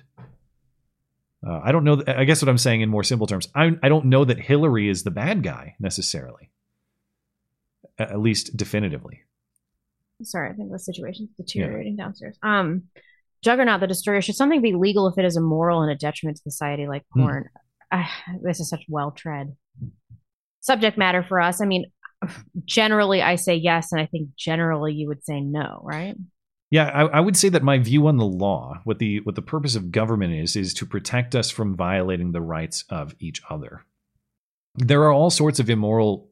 Just because people consent to a certain behavior doesn't mean that that behavior is morally square. I would I would put porn in that sort of category, or the category of gambling, or the category of drinking too much. Uh, but I don't believe that government exists to protect you from yourself. And as long as people are, as long as nobody's rights are violated when they enter into some sort of agreement in this way, doesn't mean it's a good agreement. Doesn't mean that there aren't moral failings in many agreements. But I don't think it's government's role to to police how you treat yourself. And I think fundamentally what porn is, uh, even though I, I do I can and do recognize its damage, and not just porn. Only I think the greatest challenge to my own perspective on this, as we've discussed, OnlyFans. I think Yes, OnlyFans is a yeah. step beyond. It is porn by its nature, but it's another step beyond in its interactivity and the damage that it's doing to men and women alike. Man, if I really am going to challenge myself to think about whether I have this correct about the about the proper role of government, OnlyFans is the best example I could give of of the For sort sure. of damage that. Man, is that tempting to say? I don't care if nobody's rights have been violated here per se. This is of such Illegal. damage that maybe we ought to crack down on this one. Maybe this one is the dark side. dude onlyfans uh if if anything's gonna get me it's gonna be that Yeah. um but but i that's my general perspective on the role of government government exists to secure the rights of people from violations by others and if you want to treat yourself very poorly that's a matter between you and god there are moral components to that but that is not a matter for government to police generally is my philosophy Zazzy McTasbot. What would be worse for America? Not what is feasible. The end of 2A, successful gun grab, or no cash, all digital banking. You can't say both. Don't Tim Pool me, bro. Um, ugh. Okay, I'm not going to say the end of 2A because everybody would just keep their guns illegally. We already have 330 million circulating. So I think that a successful gun grab, I think, would be the worst. Ooh, but no cash, all digital. You can't even. I, there's not really a way to do that as a practical matter, though, because we could all go to a barter economy. Yeah. I mean, if you really wanted to move to an Idaho compound and trade chickens for milk or whatever, that could that can be done. So even though I think all digital banking would be catastrophic in terms of what it means for our modern conveniences, Mm-hmm. I guess I got to say that e- even if you had to go to the chickens for milk economy, if you have firearms to protect yourself, You'd be okay. you're still in an eh, you know historically speaking, you're still in a pretty good spot. I think we both have to say successful gun grab on this one. Yeah, if you're totally disarmed, You're screwed. Screwed. you're screwed not just for government abuse you're screwed before the forces of the natural world in many cases it's like if i if i have to flee to the wilderness to try to fend for myself and build a new life and i don't have a gun with which to hunt or defend myself. Yeah. that's uh that's pretty disadvantageous. Anyway wow uh thank you guys for the email questions. That was a mountain of them but i'm glad we got through all of them and now we have to uh not have to i say that like it's a chore. Now we have to uh, and then now we are going to go i said it twice how ridiculous is that? Now we are going to conclude with your super chats I know. I do have to step out though. I can Okay. hear the situation. yeah fair enough we've we've definitely gone long tonight I'm sorry. It's so that we could fight for uh, 15 minutes. Uh, Of- Porcupine having is where nothing we- to do with you guys. where we Porcupine left is where we off? left off. Okay. I will Let see me- you guys on Sunday. It's been real. Thank you so much. Uh, thank you for uh, your participation. We'll see you on Sunday. Okay. Okay, let me find where I left off uh, on s- on YouTube and Tippy Stream. We got that, uh, and I'm gonna I'm gonna start off on Rumble here. We'll catch up with Rumble. We'll move over to YouTube and Tippy. Let's see. Um, Gotta find where we left off. I think it's Bert here says, uh, People get mad about my Titan sub memes. They ask, How do you sleep at night? I respond with abundant oxygen and a default OEM gamepad, Microsoft, Nintendo, or Sony. I, I I know it's a it's a meme and it's a joke about their controller, but I, I do I am kind of baffled by the Logitech controller choice. I have to assume that that like a Microsoft Xbox controller would have worked or a PlayStation one. Why? Why the Logitech one? No one has explained that to date. Haughty Twerkman says Montana Rail Link should uh, have taken notice of Montana Department of Transportation's 2021 2021 removal of the parallel road bridge due to scour. Maybe they were too busy fantasizing about the two billion dollar uh, BNSF for lease buyback. I don't know that much about the rail industry or exactly what you're referring to there. Uh, but I haven't heard any additional news really on the Yellowstone River bridge collapse and train uh, derailment and falling into the river. So, yeah, I mean, it, it would seem that if the thing just collapsed due to the stress of the load, or I guess due to the wear and tear of the river over time, that that's something that uh, probably lacked a little bit of oversight on the part of the Montana Department of Transportation. But I'm not exactly sure what went wrong there. Thank you, Twerkman. If you learn more, send it my way. Bert says, For every chat Blonde doesn't see, I'm going to add a harsh movie to my list. How would you like to watch Bros and Cuties? You're already watching Salò and Hard Candy. Don't make me LeMayo. Well, you got to be picked. But if you if you are selected, Bert, you have the free, you have free reign to give a, as punishing of a list as you would like. Although the audience does have to vote for it too, so you might be facing an uphill battle there. Mister Mister Nibbles says Greg William putting the death uh, the dead in Deadbeat Dad. Uh, Greg Greg William. Who are we talking about here? Did I miss a reference? I apologize if I missed that one. Greg, I don't know who Greg William is, but I take it he probably died. My condolences. Bert says, "What fruit would you put salt or sugar on? Would you eat? Uh, we would eat that way in my childhood. In my adult years, it seems redundant to add sugar. Watermelon is delicious. I don't. As much as I, uh, I guess, kind of went to bat for salt on watermelon. I actually don't. I don't eat watermelon very much, as I said, and when I do, it's not like a must to salt it. I just it's something I've done before and I've seen people do. I really don't add much to fruit at all, with the possible exception of whipped cream. That that's pretty much it. Strawberries, whipped cream, put those together, especially if you got a pancake situation. That's uh, that's perfection. Uh, series from Bert here. Every Taylor Sheridan series is on ice because of the strike. I just found out that Tulsa King is on hold too. I love all his shows. What is your favorite character in the Yellowstone universe? Well, um, if uh, in in the entire universe, let's see. Uh, I really liked J.D. Dutton in 1883, as in like the uh, the original patriarch of the Dutton family. That was um, what's his face, the country music guy. Why can't I think of his name? The country music star who's who's J.D. Dutton in 1883, uh, McGraw. I thought I thought both him and um, Faith Hill were good. Uh, and then I like uh, everyone loves Rip in in Yellowstone too. Uh, and and Beth's a good character too. My most hated, I would say, uh, I hate Jamie, but you're supposed to hate Jamie. Um, I kind of, in a way, I kind of, I don't know if I hate. Uh, is it who's the? Is it Elsa Dutton? The it, it, right, that's her name. The the girl in 1883. I've, it's been so long. Yeah, Elsa. I kind of hate Elsa. She's just kind of annoying. Like she acts like she's i guess she's supposed to be you know of, of a young immature age that's the point but she she just bounces back and forth in love with different men one second to the next and it's just uh i don't know i'm irritated by her not very loyal but i guess that's what happened in the old west your your last uh prospective husband died in some sort of uh, outlaw gang war and then your next husband i don't know died in an indian and cowboy war however it happened Oh, wait, he didn't die. She died. Anyway, that's enough spoilers on 1883. Most people die. There you go. Um, let's see. Bert also says we have fought console wars and are fighting the culture war now. What wars will come in addition to the gay war? Nobody's surviving the gay war. The gay war is the war to end all wars. Uh, that's the last one. And he says Matt needs to learn how to wipe and know how much how much milk his cereal will need. Tear down your glory hole. I, I refuse. I get the wiping thing. I get what you guys are saying. The, nobody actually does milk before cereal. That's that's just. I don't really believe anybody who claims they actually do that. I think people just say it to get people going.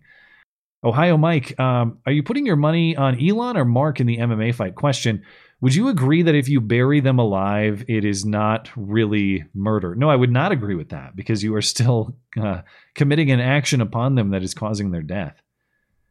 Um, but as far as uh, if I was betting on, on Elon Musk versus Mark Zuckerberg, no, I don't know anything about either guy's fighting prowess. I'm going to assume for both it's next to neither or it's next to none. Um, and as weird as it might sound, I'm gonna I would actually bet Mark strictly due to the age factor. Isn't Mark Zuckerberg? Mark Zuckerberg is 39, and Elon Musk is how old? 52. So I'm betting Mark just on the age factor alone. Uh, and and we'll see how that goes. I, and then I'll learn my lesson forever for being so stupid as to bet on Mark Zuckerberg in any sort of physical fight. Hottie Twerkman says Blonde's method is Neil Diamond's girl. You'll be a woman soon. Please come take my hand, girl. You'll be a woman soon. Soon you'll need a man. Does he have a song like that? We need to get Chris Hansen checking in on uh, on Neil Diamond as well. I haven't heard that one. Thank you, Hottie Twerkman. JD1492, you play with the team you have, not the team that you want. Yes, personnel is policy, but I'd argue Trump was making or was trying to unite the Republican Party during his term with McConnell securing court picks. Yeah, I mean, well, but the, I guess to counter there, Trump is in charge of making the team at that point. So he he does kind of if anyone can make the team that he wants, it's the president of the United States.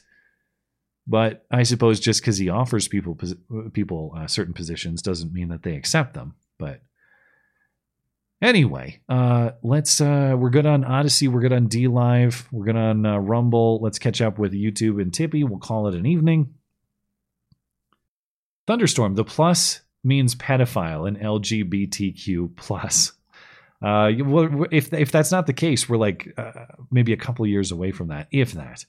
Long Dong John says Blonde missed out on not playing COD during the best years, Call of Duty, that is.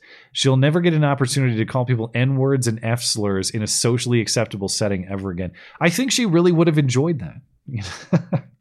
I know that uh, like Blonde's, as far as I'm aware, has never been into has never been a part of video game culture. But that particular piece of it, of just strangers yelling obscene things at you, I think that she really uh, could have appreciated.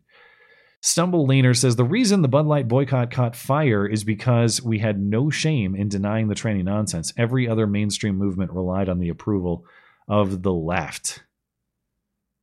Um, yeah, well, like this was the one time where we didn't seek their approval, so they kind of had to surrender, or they kind of had to to lay down, I suppose. Um, yeah, uh, maybe there maybe there was some some reclamation there of the shaming authority or something. I see what you're saying.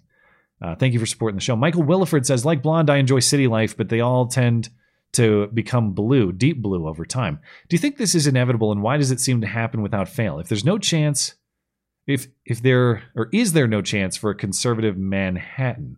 Debate destiny. Hashtag debate destiny. Well, first of all, thank you for your support for the show. That is much appreciated.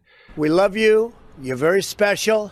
I- I'm guessing. I I know there are a lot of theories about this. I'm going to guess that there's something about such close proximity to others that makes a person want more rules and regulations and and all of that. That's why maybe that's why urban centers become so left wing and so reliably Democrat. Th- that's the best explanation I could think of. Um, I'm sure there are others, but is there is there any is there no chance? I, I, I if I believed that these people were capable of leaving those who disagree alone, then I would say there's a chance. But if it was me, um, and I was trying to build a future in a place like Manhattan or any other blue urban center, no, like I would not. I don't, I don't think there's a chance for me to build my family in a way that I think is suitable, healthy, um, has any prospect for success in a place like that. So it depends on what your what your what your chance means there. Like, can you as a guy get a good job there and and live? Yeah. Can you can you live like a traditionally conservative lifestyle and raise your kids the way that you want them to be raised without the influence or even control of these people there? I don't I don't think so. So for that latter point, I would say I, I would get out. I would I would leave for that purpose. But I know it's easier said than done. I'm not a person who's had family in New York City for decades or even centuries. I know just calling it quits and moving entire families and entire family businesses is not something that is that is easy for people who are already established there. But I got to be realistic about what I think the prospects are right now. And Godspeed, whatever situation you may be in. Robotech 2. Dang, I'm 39.8. I got to find a 16 year old in a few months. Clipping this for any problems with the parents. Thanks, Blonde. Well, I'm glad that uh, you're able to uh, have have a little bit of fun with the conversation. And uh, thanks for supporting the show. Michu says, Remember, you do not win this culture war by fighting by ourselves. It's only when we convince the others to join that we win. Stealing their children makes no allies. That's a fair point too, I suppose. It's it, you you you have to win by convincing people, and these and mechanisms of force.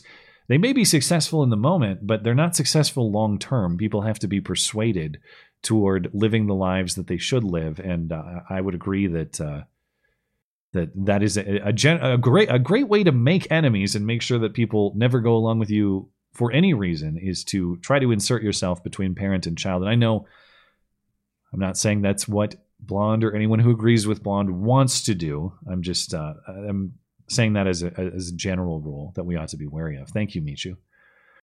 Mighty Sebastian says, Annoyed I didn't get to call in. Matt needs to remove his rose colored glasses and see the world as it actually is. Winning will require immoral acts. If you can't accept it, you're not serious. Victory at all costs. Well, victory at all costs is a that is a way to violate the moral truth of the world, and in general, you don't build success based on betrayal of the world's moral truth. I, I I'm not uh, suggesting that we don't face threats currently. I think we do, but if we lack the moral integrity to distinguish between what is a threat against us and what is a mere suspicion that someone we don't like might do something bad, we will become the very sort of amoral or immoral aggressors that we're fighting in the first place. And and that's what I think is uh, is very important to to maintain. It's just making sure that you are acting um, defensively, unironically, defensively, Susan, and that you are acting with respect to the rights of others. And if you don't maintain those truths and those principles, you are creating the exact sort of chaos world that I think we're fighting in the first place. And I say that in general. I don't say that to you specifically, Mighty Sebastian, because I know that you're not able to respond in this situation. I'm not trying to be accusatory with you, and I appreciate your support for the show. But but I would say there is there is a such thing as winning and burning down the moral truth of the world, and winning by doing that makes you an evil, immoral person and I, I, you might you might win the day by doing that, but you don't win in the long term through those methods. Uh, we have to have a respect for the moral framework of the world. Otherwise, we're living in a chaotic, godless nonsense world, putting ourselves above the world's moral framework, and, and that is a, a dangerous thing to do. But I anticipate that we'll discuss this more in the future. And thanks for your support for the show. Esoterica Unbound, First Blonde, it's advocates for the obesity of naked watermelon. Oh, for, sorry. First Blonde advocates for the obesity of naked watermelon. Now she's hating on the Hicks. Am I sensing some internalized bicoastal buttholism from the formerly sweet little Midwestern girl? Well, in fairness and in defense of the absent blonde, she hates just about anything and everything. So you have to allow for even uh, your preferred things to be hated from time to time. Also says Sunday Blonde was. Oh, this one came through twice, uh, Esoterica Unbound. So if you didn't mean to send it twice, of course I will offer you a refund on that. Just send me an email forking around. Thanks for the uh, the quality commentary through the years. Big life events happening for me.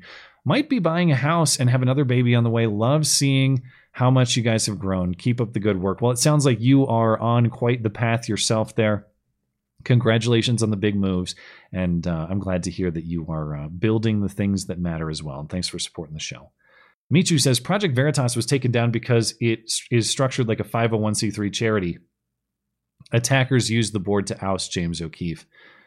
Uh, yeah, I mean there are rules that go along with that too, and, and there are certain to be tax exempt as a charity. Obviously, you have a whole bunch of disclosure rules too uh, that you'd have to abide by. And um, I mean, obviously, all of the finances of my business are above board. I I'm not going to like create vulnerabilities for myself, whether it's with firearms configurations or whether it's with tax law. I know that there are all sorts of mechanisms of the federal government that could be weaponized against me if one asshole out there decides that they want to send some tip to the wrong guy and get some Fed coming after me. So I actually do take these things very seriously. I know, like, I talk. I think that a lot of these things are fundamentally immoral in concept, but I also understand that if I don't navigate these things carefully and thoughtfully, that there are people out there who would come and separate me from my family and, and make sure my children grow, grow up fatherless for a significant portion of their childhood if I don't if I don't do the things that the law that federal law requires of me. So so yeah, I, I, I take that very seriously and I make sure I'm not uh, I'm not taking any shortcuts that would get me in trouble uh, Esoterica Unbound says you can give the little jerk a swat on the bottom, and five minutes later, everyone can go on with their day, or you can engage engage in hours long battles of will, tormenting all in the vicinity. Don't be a vegan of parenting. That's that's an interesting way to put it, I suppose. Um, yeah, I'll find out. I mean, we're my son is is he'll be two in September, so we're he he has only a few words. One of his words is no, and I'm very proud of that because no is an excellent word that everyone should know and deploy with more frequency these days. But I also know that no is going to get deployed against dad in inappropriate contexts, and so I have to be prepared to confront that. And uh, I agree with you that I agree with you, Esoterica. I'm not going to. I'm not going to be uh, to, to be weak in my approach in making sure that my son understands the uh, the rules of the world, and so hopefully he'll get that naturally and, and with ease. That is that is my hope. But if not, then I have to I have to assume a fatherly role and make sure that those lessons are learned. Michael Wilford says, I wish Blonde was available to answer my last question, maybe later. Um, yeah, you had the one about uh, what to do in a blue city, Michael. You're you're welcome to uh, to submit that as a call-in show question, we will address it in a future show. It'll have to be two weeks from tonight because we're not live for the call-in show next week, of course. But you can submit it uh, just through the contact page of the website, mattchristiansenmedia.com slash contact. And the call-in show question form is what you're looking for, and we uh, we can respond to that uh, for you the next time that we do the call-in show on Wednesday, July 12th. Uh, looks like we're all good on YouTube and Tippy. Looks like we're good on Rumble, and it looks like we're good on DLive. So, uh, right at about the three hour mark, my God, that's uh, the longest call in show we've done in some time. Uh, we are out of here. So, thank you guys for your, your calls, your email questions, your super chats. You're putting up with lengthy debates about, uh, about how to find a wife these days. Uh, appreciate everything you guys contribute to the show. Of course, as a reminder, we'll be off next week, July 5th. Hope you have some fun holiday time with your family or your friends or whoever you may be with. And uh, we'll catch you back here Wednesday, July 12th for the call in show. But of course, Sunday shows will go on uninterrupted. Hope to see you right back here Sunday at 9 Eastern, as usual.